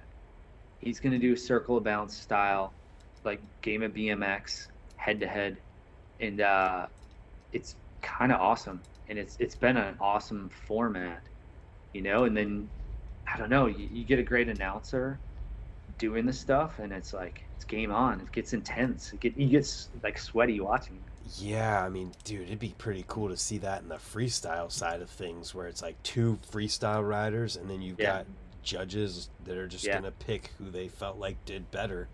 Yeah, and you could in freestyle you could possibly do two completely different runs, and then it would get tough for the judging. Yeah, You know what I mean? right. It, it could be, the, but Matt's doing like game of bike, so that's like, if you've never done a bar spin and you got somebody that does bar spins, it's like, okay, who's gonna get, who's gonna get a letter on that one? hmm like which is a little frightening because they could do a bar spin over something or whatever. It's like, or you might learn a trick. Yeah. You know, It's, it's just kind of pushing BMX. You know, it's like, it's awesome. So I, I feel like this that format could get into freestyle stuff too, and change stuff. It could be, you know, it's it's just another avenue that could happen. You know, at, at whatever contest that comes up. So, Oh, for sure. I feel like it could even have an impact on what we see as contest style riding. yeah, hundred percent. That's sick. Yeah. What about um, non-battle style flatland contest? What is what is something that a flatland judge is looking at to determine how well somebody's doing? how they ride that day. I mean, it, I, I feel like being a judge, like you should um, wipe the slate clean and uh, focus on not what they've done in the past, but how they ride that day Mm-hmm. and, and judge them accordingly. And it, it's getting a little bit harder to do that because there's so many different styles, but there's also like the progression still getting pushed um, from numerous people. Um, namely a lot in Japan too. Like they're they're pushing the limits of stuff that's like, you know, when we say there can't be any new tricks, there's new tricks, there's new Yeah. styles, there's new links, and it's like, it's it's um, it's awesome to see on the internet, but then when you go see it live, like in New Orleans, it's like, it's like you turn into like a super fan. Mm-hmm. It's awesome. It's it's good Yeah. like how dialed some of these riders are. It's it's just I remember spending 15 years trying to pull one trick. It seems like these kids are learning them in 15 minutes. Yeah. So like what are you paying attention to if you're judging Flatland? Like at a base level. I'm just trying to understand from someone who's Yeah. never even been to a Flatland contest. Part of it can be originality. Uh, part of it's execution. Um, obviously, touching the ground. You know, you should try and stay away from that, but you can't be completely penalized. Mm. you know if it's an awesome thing or after the buzzer so they're they do some rules like when the buzzer goes off you have to look down it's like stuff like that it's like there should be a buffer but it's also i mean they want to progress the sport and stuff but um, how they're riding how they're doing but it's kind of the vibe of the room Mm. you know, if if you're getting nailing shit and it's unreal, like adrenaline starts pumping, and then like all the flatland events I've been to, the crowd I've seen them get up and run around and screaming and shit. There's no seatbelts on at these Mm. flatland contests. Like they would break them out, the seats would pop out Yeah. like there's there's that much energy and i feel that's part of it too so it's it's it's like an overall thing um yeah it's it's gotten amazing so That's cool. yeah. I was just kind of curious when I heard that you had judged Flatland. I'm like, man, Yep. I wonder how that actually works. yeah and it's it can be different at each one too you know you you have meetings you're looking for this you're obviously um, i feel like when you're judging in japan they like a lot more progression and seeing new stuff um, here they want all that but they also want consistency a good show too you know like like for red bull you obviously don't want the winner to be somebody that falls on their back Yeah. but if that's the best run, that's how it works. But it's like, yeah, it's um, yeah. I mean, so you might have to judge a little bit differently at each one, and that's um, kind of the progression of it to find the best template, whether it's the battle format or if it's traditional judging, like qualifying. So at Circle of Balance, we did both, Yeah. but we did one to lead into the battle. So that that gives people some options, you know. Yeah, it's, it sounds really awesome. Yep. So to totally shift gears here, I heard, I heard, I don't know if this is true or not, but I heard you were the 14th most influential rider according to Ride BMX. that's what they posted and uh, one day i have it's, it's in the other room but i got this well it looks by my hands i need to go like this picture behind me that's how big it is but Mhm. they framed, they framed that and it looks like a plaque on it and they it arrived in the mail and they yeah they awarded me voted number 14 That's cool. um and that was like yeah that was, that was pretty serious yeah, I mean, yeah you still have it in your Instagram bio, so I'm sure it meant a lot I'm to you. very, I'm very proud of it. yeah, you it know, should I, be. I don't think that that's gonna go away. Like, I, I don't necessarily have a date on it when it happened, but I feel like getting that and getting a few awards were just like that. That's that's like yeah, I, I'm very okay with bragging about that. You should be. I'm kind of curious too. Some what are some of the things that you innovated and invented in BMX? Um, invented like trick wise. Um, there's there's a few ramp tricks I feel, but the one in Flatland that I kind of got more known for is the dark side. So and there's there's a ton of variations, and there's actually a couple new ones that haven't. They're not that old. So dark side essentially is like going from front wheel to back wheel, back wheel to front wheel. It's like jumping and switching, you know Mhm. and it completely came about as an accident. You know, it's like you're in a trick and you're falling, and then you just kind of jump, and you're like, "Oh, I just almost landed on the pegs. And if I went into that trick, which I do that trick too, and then it was like, well, that's possible. Why can't I go from there to there? Well, why not go backwards from there to there? And then it was like it just started evolving, you know, into, into different dark side tricks. But I, I feel the one is the dark side. Nice. Yep. Somebody said uh, Neely's.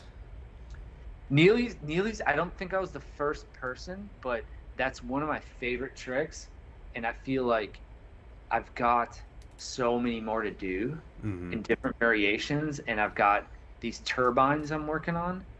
Like I can do a turbine in it, but it's it's a knee on the seat, and and you're balancing, and people are like, oh, he's got the craziest knees. And if I have to give a secret out, I don't use my knee. I use like the front Mm. where the bone is, and it's like.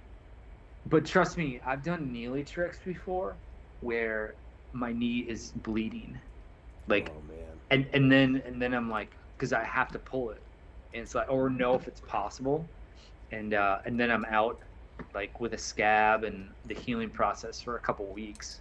Right. But I've done that, so now I know Neely's. I'll do a few dozen for a little while, and then I'll get a little irritated, and I'm done with it. But um, Neely stuff, if, if uh, I, I I can't claim that, but I like to claim that it's uh, one of my more favorite tricks.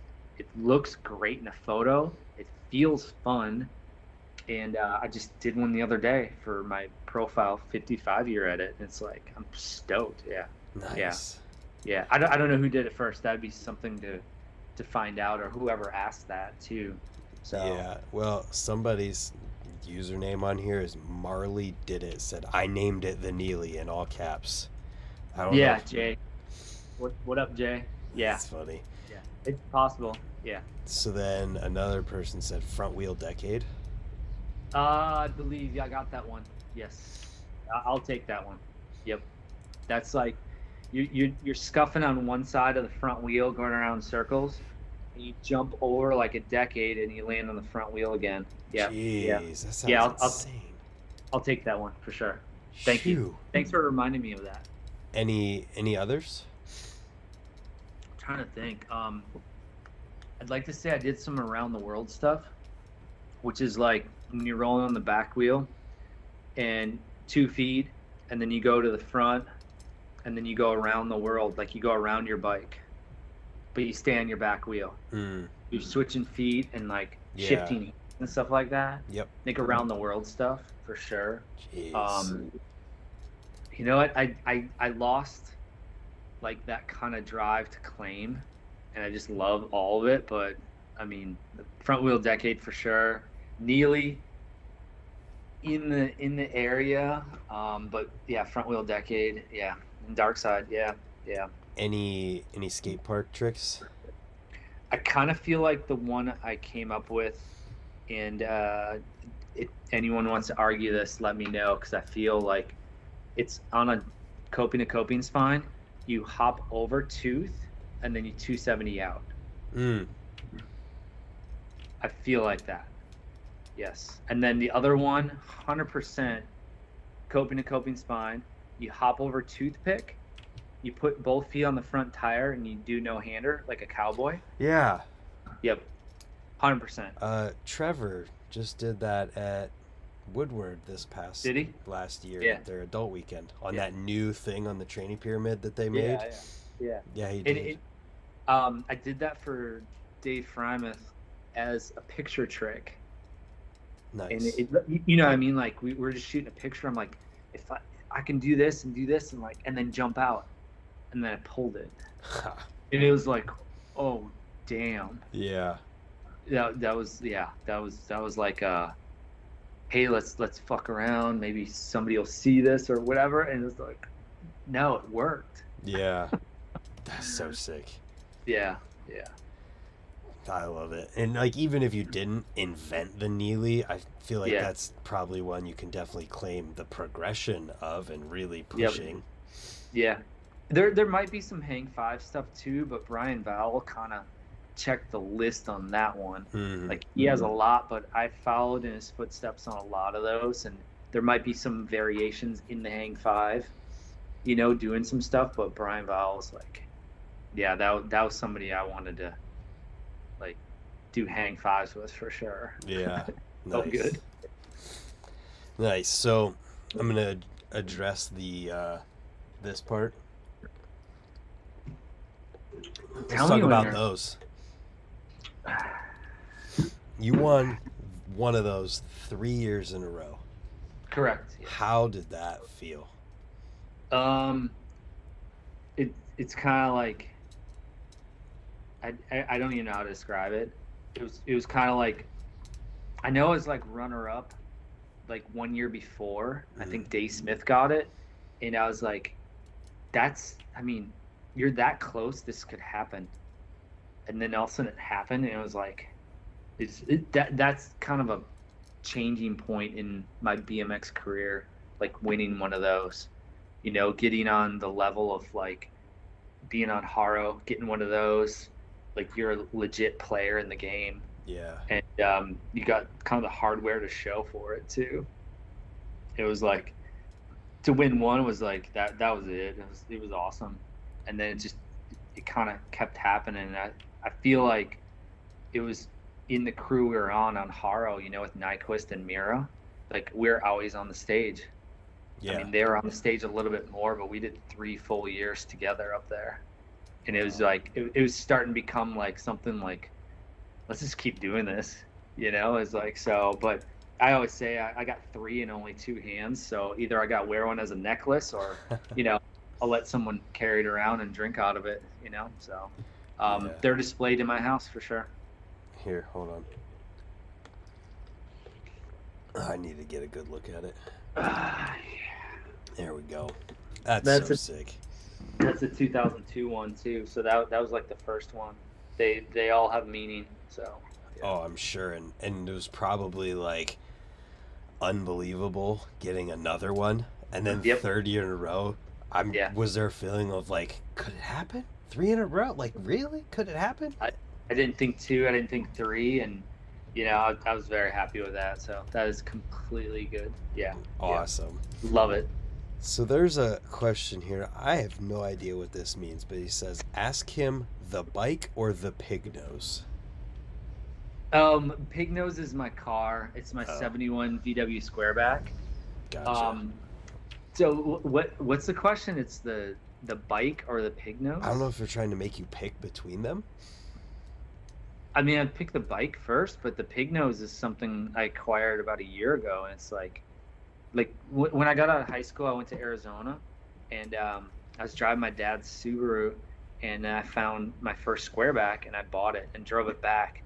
My dad's kind of like, "The hell's this? It's lowered, you know, couldn't get over speed bumps barely, and it was like, it was like that was my introduction to cars, and on the front of my VW right now is my original license plate. It says 1994, you know, like the tag, and then March, my birth date. But it's Arizona license plate. It's on the front of my my car, and that's my VW now is like what my son Cooper. He's 15. He uh, started driving it the other day.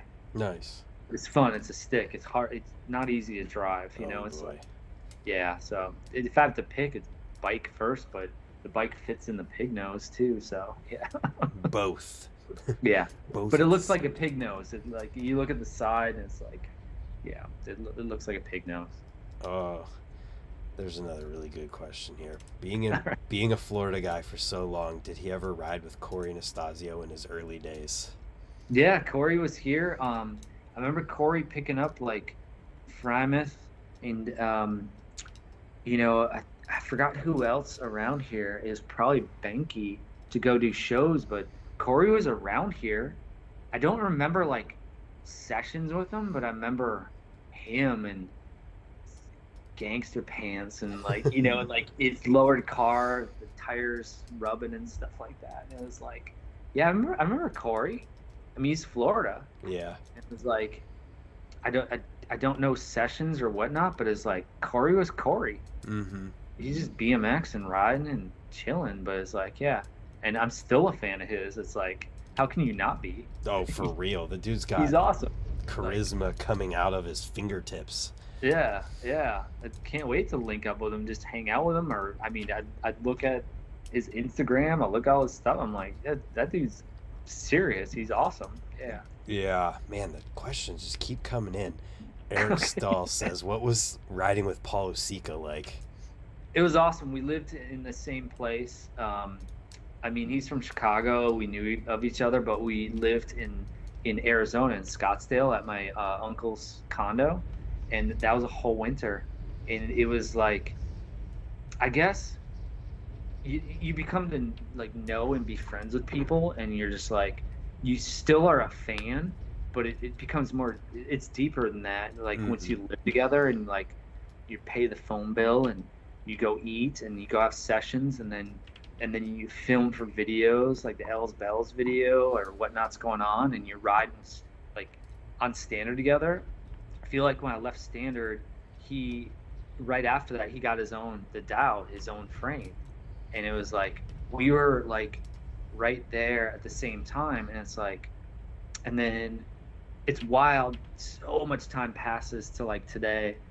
And it's like a few years ago he came out with an edit and i'm like he's riding all the time. Yeah, you don't see him for years and you're and then because of bmx like you can be forgot about just as quick i feel. Um, especially not instagram or facebook or videos or whatever. And it's like he comes out with this video and it's like still got it. He's like styly as ever um he's just paul like it's Yeah. it's uh i don't know like the best times we had a blast there and it's like we lived together and yeah, it was it was great. It was cool. Yeah, respect him. Like, and I haven't seen him ride in years again. So he's coming out with an edit or whatever. Like, yeah, I'll be the first one to watch that. So hell yeah! Shout out Paul Osicka. yep. And then uh, another one here from Powers. Ever jump a dirt jump? Me? Yeah. Yeah, I grew up on that. I had dirt jumps at the end of my road. Um, my most vivid kind of like picture and time was in Japan, and it was I believe in Hiroshima, jumping dirt jumps, and I remember it's like a UGP ad, and I tail whipped a pretty good sized dirt jump from it. Took a picture of, but I tail whipped over dirt jumps. Um, also, Castleberry Trails, 71 North when you go in there, you roll down the driveway, low long, it's no joke. Um, rode those trails as much as I could. I didn't do much because I felt like they were pretty big, but I got through those every time. Nice. That was awesome. Um, the biggest ones I ever did was following Mulville and Fresno. There's like that Fresno park where there's dirt jumps, Mhm. and I followed them through like some massive jumps, and I was like, you know, and I think that was Mark kind of with a string just pulling me along Yeah. or whatever. But it's like, yeah, I, I I love that. Like, dirt was always so fun, but I mean that's a different bike. I don't ride a flat Right. bike with skinny tires, but it's like, but that was Mesh Skate Park and 71 North, the Castleberry Trails was all right there. But I mean, that started from the end of my street where my parents live, you know, and they were crap. They're but, but in Wisconsin, you can dig and make dirt jumps. In Florida, it's sand. Mm-hmm. You got to try a little harder, but um, yeah, 100%. Yeah, I'd love to ride some more jumps too. Nice. But baby steps, not big ones. You know, like the Hallahans. I watch the Hallahans daily at my shop. yeah. You know, at S and M and the their YouTube channel, and it's like the floatiness, the loftiness, the Nastazios, and it's like the Huckers, and it's like, damn, it looks so fun. I never went that big, but I know the enjoyment of it. I appreciate it, and if I find the right set, like yeah, but there's no joke to those too. So, but Right. yeah, Yep. If, if you ever come to Ohio, Yep. the trails I dig at are perfect. They're, so you can build up to them. yeah, I mean the first Yeah. jump in their small line is, Yeah. you know, a little over a bike length long. Yeah, yeah, So it's yeah. they're definitely like we got the build up and then the big Yeah. line is bigger, but yeah. Yep. If you're ever here, definitely. I will go there for sure. The the one trails I didn't ride when I still felt like I could throw down was uh, Vic, the, his circuit trails. Mm. like near his shop and his house. Like I remember riding the small stuff and going through some, and I wanted to hit some of those bigger ones, and I knew I could. Yeah. And that was a day that I don't know what was happening, but I was like, you know, I'm gonna, I'm just gonna chill out and watch. But I feel like I could have made it through some of those, you know. And it's like, so I, yeah, yeah. Trails are awesome. They're good. Hell yeah, they are. Respect. Uh, a couple other, uh, not questions, but just saying. Chad said, "Stoked, come to Richmond. I'll tow you through." And then a, uh, the dude's username is Love Machine BMX. Said there's a small line here if Chad hits up Ryan, Ryan Torrance, the trails he digs at. Yeah, Tor- Torrance's trails I've never been to, but shouts to Torrance too. Yeah, that that's digging in Florida. Yeah, That's they're a dedicated. wild one. they're Yes. dedicated for sure. Definitely. Yeah. So I, I'm not gonna lie to you. I got a lot of what we've been talking about from your LinkedIn. Link, link. Your a li- LinkedIn profile has I have a so LinkedIn, much. but I, I don't go on there at all for any of that stuff. Well, yeah. your bio on there was fantastic, and I Is saw it? yes, Thank so you. much good stuff in there.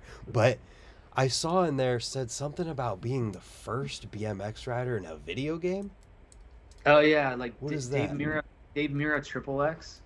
Like it was supposed to be Dave Mirra XXX, Uh huh. and um, so the the crew got hired. It was Dave, Ryan, uh, myself, Osato, and we're all at Woodward East.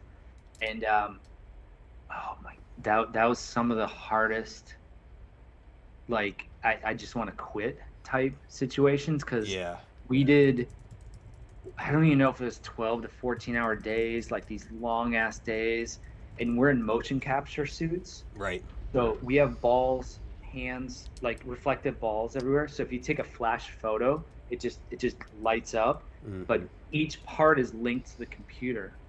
So in and it, it, it's it's called triple x bmx because dave Mirra had to take his name off it. Mm. because it was it was um this is a crazy story. I'm gonna try and i'm gonna try and do this correctly.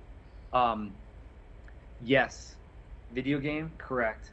So i did all the motion capture for i had to get into a flatland trick do a flatland trick pull a flatland trick you know how hard that is wearing a skin tight suit at two in the morning when you're fatigued and you've been doing it all day because sometimes you do a trick and you're about to pull it and the ball on your elbow flies off. Oh, So then you oh. watch the, the video and your arm flies off.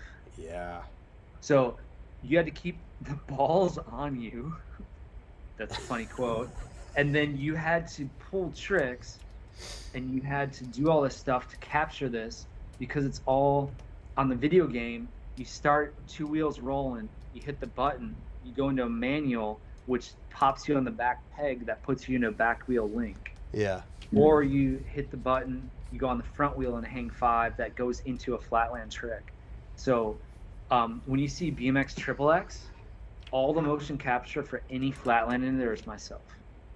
So we did that, yes. That's awesome. And I can get I can get into a whole nother side of that story about why Dave's name came off of that, maybe on another podcast, but we all had to take our names off of that. That sucks. So- Yeah, it, it, did because I have copies of it, and it's like um, I'll, I'll tell it quickly. So that that video was released as BMX Triple X, like I said. It was in Blockbuster Video, which if you watch the documentary on Blockbuster Video, if you go to the last one, wherever it is in Portland or whatever, it's interesting. There used to be a place you could buy videos from. Mhm. But so I go in there and like, Dave Dave hits me up and he's like, Yeah, I gotta take our name off here. We gotta do this. We all take our names off. And it was it was bad. It was like like if you passed the level, you could hit a code and then it brings you to a lap dance at scores like you know, like like Howard Stern, you kind of made that place a little famous or whatever. Like you get a lap dance or and it was actual girls. So it was triple X. It was pushing the limits of BMX. And do we want, you know, our names associated with this, with, you know, porn or whatever, or this side of it? We wanted BMX and music and whatever. So we all took our names off that. I find out that the video comes out as BMX Triple X. I go to Blockbuster, I grab it, and I was like, BMX Triple X, I want to rent it. You know, it's like, all right, turn it over. It says Dave Mirra, blah blah blah, Ryan Nyquist, blah blah blah, Dave Osato, blah blah blah, Chad DeGroot, blah blah blah. On the back is the description. That was a violation. So Dave, I, I, I was like, I went to the manager. I'm like, hey, can I get the sleeve of this?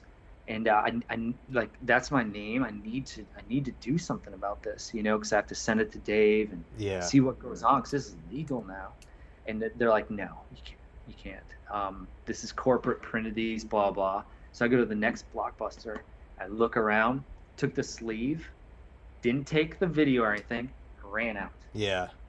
Sent a copy to Mirra, and um, some lawsuit happened or something. Someone disclosed this and that, and it was like stuff got settled. I have no idea what happened, but so we didn't have our names on there, and we weren't in Blockbuster anymore. They changed the sleeve to it, you know, to have nobody's names in it, and it's like, but I was in a video game it was- Yeah. awesome, but I wanted Dave's name on it, and then to finally have Flatland in a BMX video game, that's like, that's awesome. That was that's that's insane, you know. And and for how much work we did to capture that stuff was the worst time on a bike, but so exciting to see the outcome. Yeah. So, Yeah. How wild. Yep. yep. I'm, and I'm just sitting here trying to think of how impossible. Have you played the game? Have you Uh-uh. played it? It's No. BMX Triple X. You you could probably find it for Xbox and PlayStation and Yeah. Um, yeah, but if, if you Download see any of that, this yeah, yeah, it was a while ago too, but right. yeah, video game stuff. Yeah. W- I mean, just sitting here trying to imagine how possibly complex and hard it would be to make Flatland and integrate it as into a game. That was that was the hurdle. Like I said, you had to you had to start on two wheels and hit a button and get in on the front wheel to get into a trick, Yeah. And then it could be whiplashes to G turn to different stuff, and then you had to do the same on the back wheel. And it was like it was it was a lot of meetings and a lot of motion capture, but it I mean it happened. it- Yeah. it, worked and it's in there you know and what's wild is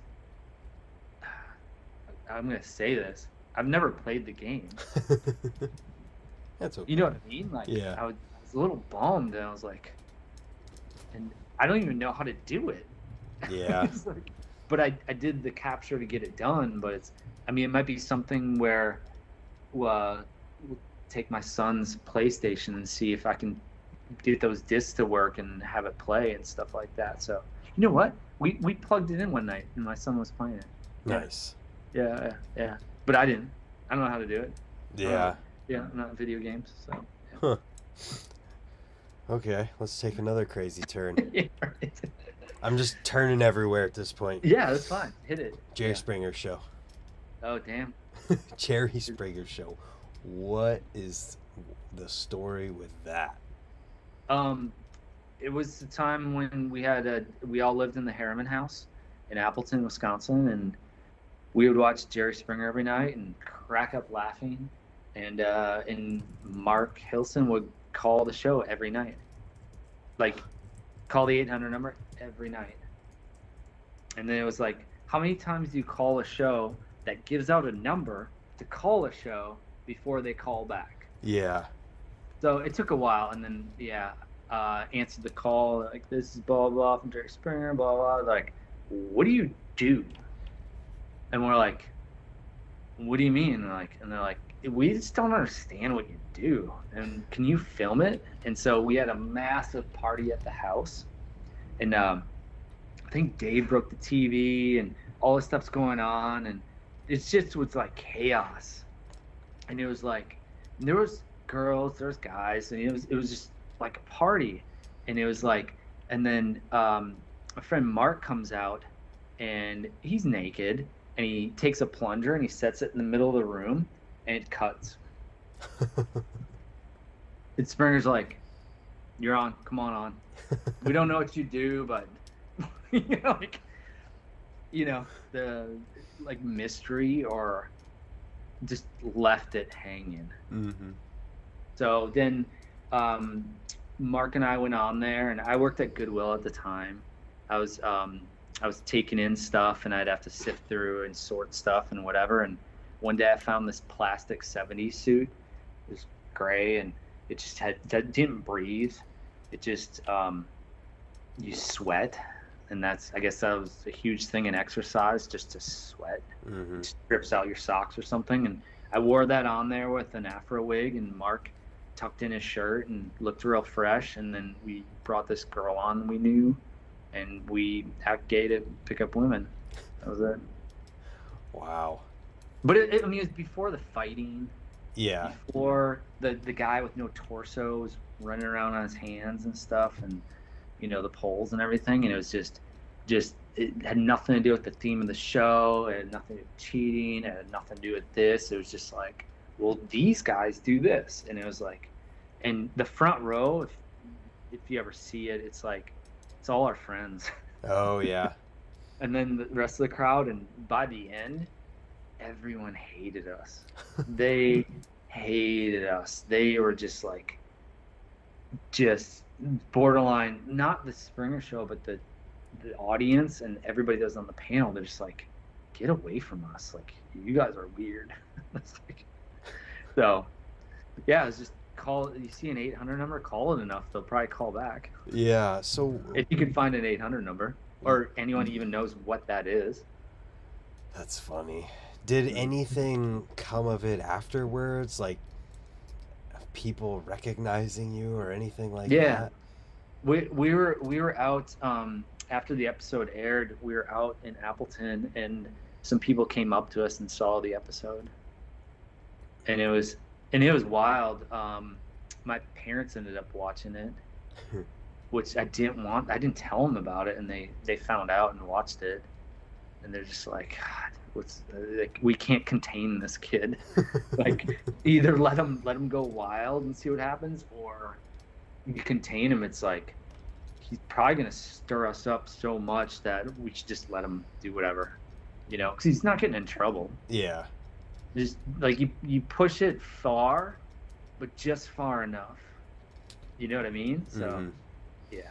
I think yeah i think that's the springer thing was pushing as far as we could Yeah. Yeah. So like in a fun way so doing the show, did they prompt you to like do this, do that or Yeah. just Yeah, yeah. I mean, like when you're there, they tell you this is a show, this is entertainment. If you got to do this, do it. You got to get obnoxious, and it's like we just don't want a dud. You know, Mhm. like if you're a dud sitting on stage, it's like that's, you know, we don't want that. So they tell you that, but we didn't do anything exceptional except for our dance. Like, like I went up there like this. Mark clung to me, and we just spun around. Like we came up with a new dance, but I mean, I didn't even know that we knew we were going to do that. Yeah. It's- you know, it's you freestyle stuff. So yeah, that was it. It was Definitely good fun. definitely a memorable thing. Oh, like Power said he just posted the video. Oh, did he? Oh, I great. guess. Yeah. That is funny. I'm can't wait to check that out afterwards. But oh, exciting. Yeah. so we can go from something silly and fun Yeah. to something that I kind of just want to hear more about in the Sure. whole bikes over Baghdad thing. Yeah, I did three tours. I call them tours because um, Bikes Over Baghdad is a crew of, you know, 12 ish, 12, 14 um, bike riders and um, staff that go over to the Middle East or Africa. And uh, I think, because I was just with Kaczynski and somebody asked about it and he said he's been on like 10. I went on Mhm. three. I think if you go on one, you get it. But it's like, you go over and you entertain these troops that maybe during Thanksgiving they're missing their families, and it's it's pretty it's pretty deep, and it depends the areas you're at. Like if you're in Bahrain, Qatar, you're in rich Middle East countries. It's it's one thing, you know. It's like there's a lot of oil money and whatnot. It's it's great, and you're still doing the same thing it's just some of those other stops, like when you're going to Niamey, Africa, or Djibouti, or you're in North Iraq. That's like, that's a different one. That's like, and the whole crew could agree, you're in the middle of nothing. You're it's a sandbox we call it, and you are riding on sand. You are in situations where there's not the potable water. They're like you're look you're in Africa and, and people you know like you're you're US and next to a French um you know like group here but you're there's there's there's shellings going on or there can be this or that. It's like it's it's it's, it's like the one time we landed in kuwait ron kimler and all of us okay we get out get out of the hotel and we're going to the car and one of the taxis hit ron kimler. Like they saw us and they're just like they didn't hurt him just bumped him but it was like revved up his engine and went and it was like like almost like an attack. And it was Mhm. like we realized like so we had armed guards with us all the time everywhere we were at. Um, at one point I wasn't on this trip, but there was a bombing at the front gate and people died. It was like Wow. you, you're in the real stuff, but you're there riding bikes as entertainment, and you're you're there as you're not the band, you're not the comedian. You're doing cool ass bike shit, which they need they need that stuff too. You know they they need they need to see this stuff to get back to reality because half the stuff they're just working out um, they're doing stuff they see internet they see this and that but this military it's like real life stuff and it's like it was pretty damn cool to see a guy in north iraq the eod like just to see explosives units and go through training exercise and the dogs and everything like that but meeting this guy i met him and uh, he's like where you from florida? What part i'm like altamonte springs. He's like i'm from there. And i was like when you coming back? He's like hopefully soon. You know he just goes out into the field and body parts and explosions and you don't know what's going on on daily basis. And it was probably nine months later i was at my shop and i told him where it was and everything. He walked in goes hey chad and i go wow. I was like how you doing? What's going on? Like blah you know i'm excited. And he, he shook my hand like not a hug just shook my hand and he goes thank you. And he walked out. Damn. And it was like I understood what he said. Like we took his mind off stuff for a long time to get out of that, and uh, he's appreciative. And he's back on the soil, and he's like, and uh, I was like, damn. And each of those three times I went, I would come home, hug my kids, and then walk in the grass. And I was like super stoked, but it was also a big thing of like the crew. We all came back safe. Um, we went through some gnarly stuff. Um, you get debriefed on certain things, and it's like I understand, but one of the most powerful things is, is uh, my brother military for like 25 years in the Air Force, and that opened up our relationship like a bond of like I went to a lot of the bases he went to, and I could talk to him about those bases. I could talk to him about eating the food and this and that and it's like so he could understand and experience like what I was seeing but he's trained and he's in there committed. I can leave whenever I want. And it was like a cool relationship with my big brother that I think changed our relationship because military is crazy and it's um it's wild. It's protection and it's part of what we all do and a part of the world but it's like yeah it's it's uh it's humbling, but that crew we went through is a bond that's so gnarly, and it's like, and we rode our asses off. And I saw Morgan Wade do a flip to a T wall, which anyone looked it up, bikes over Baghdad, the flair to a T wall, Yep. you know, and it's like, he didn't have to do that. Right. Like those shows got pushed so high up, and you're riding I think in Djibouti it was like 130 and maybe during the day 140 degrees. Jeez. So you could be dealing with that stuff, but you're also dealing with flights, but you're also dealing with like everything around you, all the bugs and certain stuff trying to kill you. Right. and you're not trying to get sick, you're trying not to get hurt, but you're also hired to do entertainment. So it's like, yeah, it was it was a great experience, but so happy to come back. But also like, yeah, I mean we did it. I only did three. Yeah. Only, I mean, Yeah. even just Yeah. one time doing that is seems like a That's what I'm saying. Real One- thing. One is as real as it gets. Yeah. Wow. Yep, and you're not gone for a day. You're gone flying around like stuff. You're in Blackhawks. Um, I remember flying in the back of I forgot the name of the plane, and there's a gunner in the back. And We're flying over Baghdad, like two in the morning. I don't know.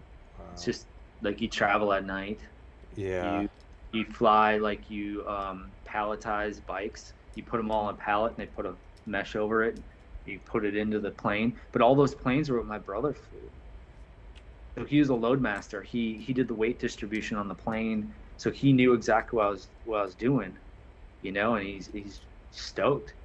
Imagine if I saw my brother over stationed at a base, like how emotional that would get no doubt. that would be nuts, you know. And but he's retired, and I did this stuff, and it's like I can actually have a really good conversation about it. But he sees like my step from riding a bike to going and traveling and entertaining the troops. Yeah. It's very humbling and awesome. Do you know if that's something that still happens? It hasn't happened in years. Okay. Yeah, I, I don't know. I mean, our group talks about it. Um, I haven't heard any spark of anything. Uh, it should happen. Uh, I just don't know. Yeah. And, and, and I don't even know how much, like, even entertainment happens now. Like, if they're still, you know, doing stuff over there as far as comedians and bands and stuff like that. But um, I think it's it's a crucial thing to go over there and take their minds off that stuff. It's like, and then you go hang out with those guys. Like, and that that was a different thing. Like, Bikes Over Baghdad got like voted or, or wanted as the most requested act in the Middle East. Wow. And part of it's because we're not like we're not a band and we don't have these crazy egos and we're just like like doing the show and then leaving. We do the show and then we hang out till the last person's there and we're talking and like some of these guys are riders. Like Yeah. some dudes would during the show would get on a bike and do a 360 and it was like, oh shit, you know, and it's Mhm. like I think Morgan just ran into Morgan and Catfish ran into a rider on one of their ASA shows, and it was like at one of our stops, and they take a picture and stuff. It's like, it's it's cool seeing them back here, you know, but it's like that's a memory. It's pretty serious. So yeah, Yeah, it's definitely an incredible thing that happened. Mm-hmm. where BMX brings you, it's nuts. No doubt. You never you that. never know. Seriously. Yep. So I can't let this end without talking about profile. Yeah, hit me. You've had colorway, multiple I- colorways, I had two. Yes. two. Is there any been any talk of another? Wow. I'm gonna send this link to Matt and um, fast forward it to this part. Matt, do it. Yeah, yeah. No, I, I, I haven't even thought of that because I'm still running my kaleidoscope colorway, Yeah. but I, I don't know. But I, I like what they're doing with a lot of their stuff, like their limited runs of the, like, the army camo or Mm-hmm. you know, um, the pink just came out. Yep. Um, they're doing stuff. You know, Anthony Napolitan's was a vivid one that was pretty mind blowing. It's, it's like first you look at it and you're like the the galaxy style, and it's like, how do you do that? Yeah. And then it's like, how do I get it? It's like th- those two questions, and then it's like, what is this brand? It's like, so um, I haven't heard much. No, no, on, on on my side of it, I'd be honored to do another one. I I just th- those two, like the first one was coffee. It's a, simple brown. Um, that was awesome, and it's like the ad was cool. I loved it. Uh, the next one was kaleidoscope. I put a lot of effort into that one I thought it was obnoxiously loud, but I still run it to this day. Mm-hmm. It's like it's. And I look down and it's, it's, it's a smile for sure. So I don't know, and, and I, I don't want to push myself, uh, you know, ahead of anyone by any means. So, but I don't I don't know. That's a good question. Yeah, you stumped me on that one. That's Thank okay. you. um, what what was the first profile part you ever had? I'm not sure. Had maybe the the the stem. Yeah. Um, you know what? I think I might had before I even rode for them the profile cranks, Nice. Yeah. 48 spline cranks, 19 millimeter. I believe that was like the first part, because that was like the 'cause when I moved to Florida, we were riding in the Disney parades, and they bought us new bikes Nice. because we couldn't ride our bikes. Oh.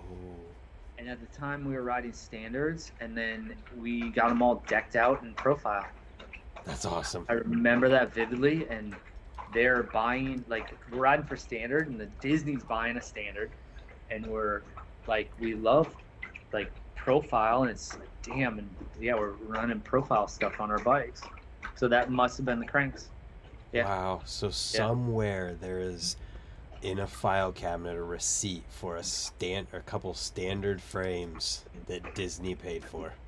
Do you want one better? Yeah. At somewhere in some warehouse, somewhere in Disney, those bikes are. Oh dang. Tell me they're not throwing those out. Where are those? They they might not be filed away, but look, come here. Oh, my dog's drinking water. Figure I'd give a, a Didn't view. get the dog Um, camo. Anyway. Yeah, um, I feel like some of those bikes, and whose is still there, like I don't, I don't think they get rid of that stuff. I think that's like you said, filed away, but in bike form. Those I guarantee those are probably on Disney property somewhere, Oh somewhere, gosh. like, just chilling. Yeah. Yeah. I All of our bikes, that. like Rob's and you know Aaron's and mine, and yeah, it was like, yeah, those bikes are there somewhere. That's pretty sick. Yeah, it's amazing. Whew.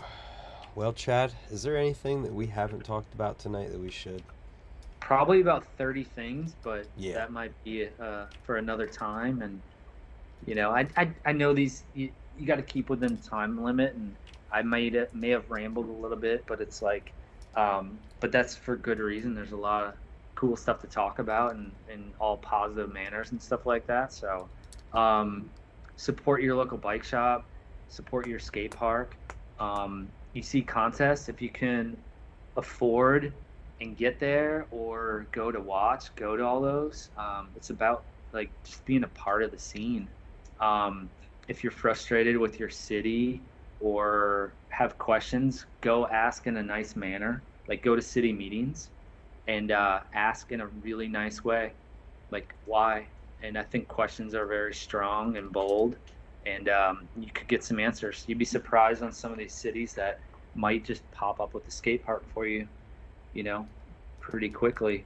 Um, yeah, I don't know if you can. Like, I watched Matt's podcast, Get Out to Spot Roast. I know it's quick. It's this weekend.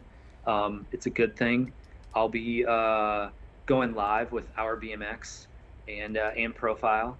So we at those FL BMX series, like we all help each other out, and it's um, Florida-based series. Anyone's welcome from out of state, which is super cool and um, we're there all for the right reasons you know to grow bmx do a cool thing and um, if you want to ride with some profile riders this weekend matt's bringing in a whole crew which is going to be a treat so um, no i'm stoked on that and then uh, all the events coming up um, later in the year I, so not april but the next uh, nowhere compound cornhucket trying to get there, trying to talk Matt Please into it. do I know there there's a there's a cement pad out there. Yes. Terry Adams is talking about going. Um, Dang. I think we could do some flatland representation and um, try and do stuff in an awesome way. So um, no, I, I don't know what else to really cover except appreciate your time and everything like this and you know just uh, the podcast thing is something i play in my shop now on a daily basis so playing Oh. yours and a few others and you know, different bike channels that are doing this stuff, and if we can help each other in any which way, that's uh, that's a huge thing. Yeah, man. Well, yeah. thank you for listening. Yeah. And, yeah, I think we're at a time in BMX where if everybody can come together to help everybody else, even if we might be competitors in any some way, it's just Mhm. celebrating cool shit is where we Yep. should be at. That's why we're here because of the cool shit. We we know it's cool. Continue, and uh, push egos aside and just have a good time with it and enjoy the ride. Absolutely. So, how do people find all of the different things that you're involved in on the internet? Glad you asked. Well, go to Profile Racing and also go look at their page because it's 55 years this year, which is huge. Um, Mr. Bikes and Boards at Mr. Bikes and Boards, um, Deco BMX. Go check it out. Um, yeah, and I, I was gonna hold this one up too because I really like this one as well. But Circle of Balance, go follow some of the Flatland stuff Nice. um, follow the brands, the riders, and um, just understand like like we're all people too. You know, message them, tell them you love it, like some stuff. Um, yeah, just uh, enjoy all this stuff. But that's kind of it. I mean, if you're old school, hit me on Facebook um, or whatever you prefer. Instagram at Chad DeGroot, and uh, my brands too at Mr. Bikes and Boards and at Deco BMX. So thanks for letting me do the shout outs and um, tune into Profile a lot too because I'm going to take over that, and then the team is pretty serious too. So it's always interesting and growing. So Absolutely. I, I have one thing that I forgot to shout out that was said. sure. Kurt Schmidt said, Chad is my favorite guy to share a bath with in a foreign country. Uh, that's wild. Kurt's on here. Oh, you had him on too. Yeah, yeah, yeah. Um, yeah, that's yeah. That's probably um, yeah. We had a bath in England. First time to England. nice. Yeah. Yeah. That's awesome. Just to be honest, That's too funny. a little little uh, soak in the in the hot water. You know. Nothing wrong with it. Yeah. Nice. Well, Thanks, Kurt. yeah, that's how we can end this thing. Thank you for your time and Yeah. uh, have a good night, everyone. Yeah. Thank you.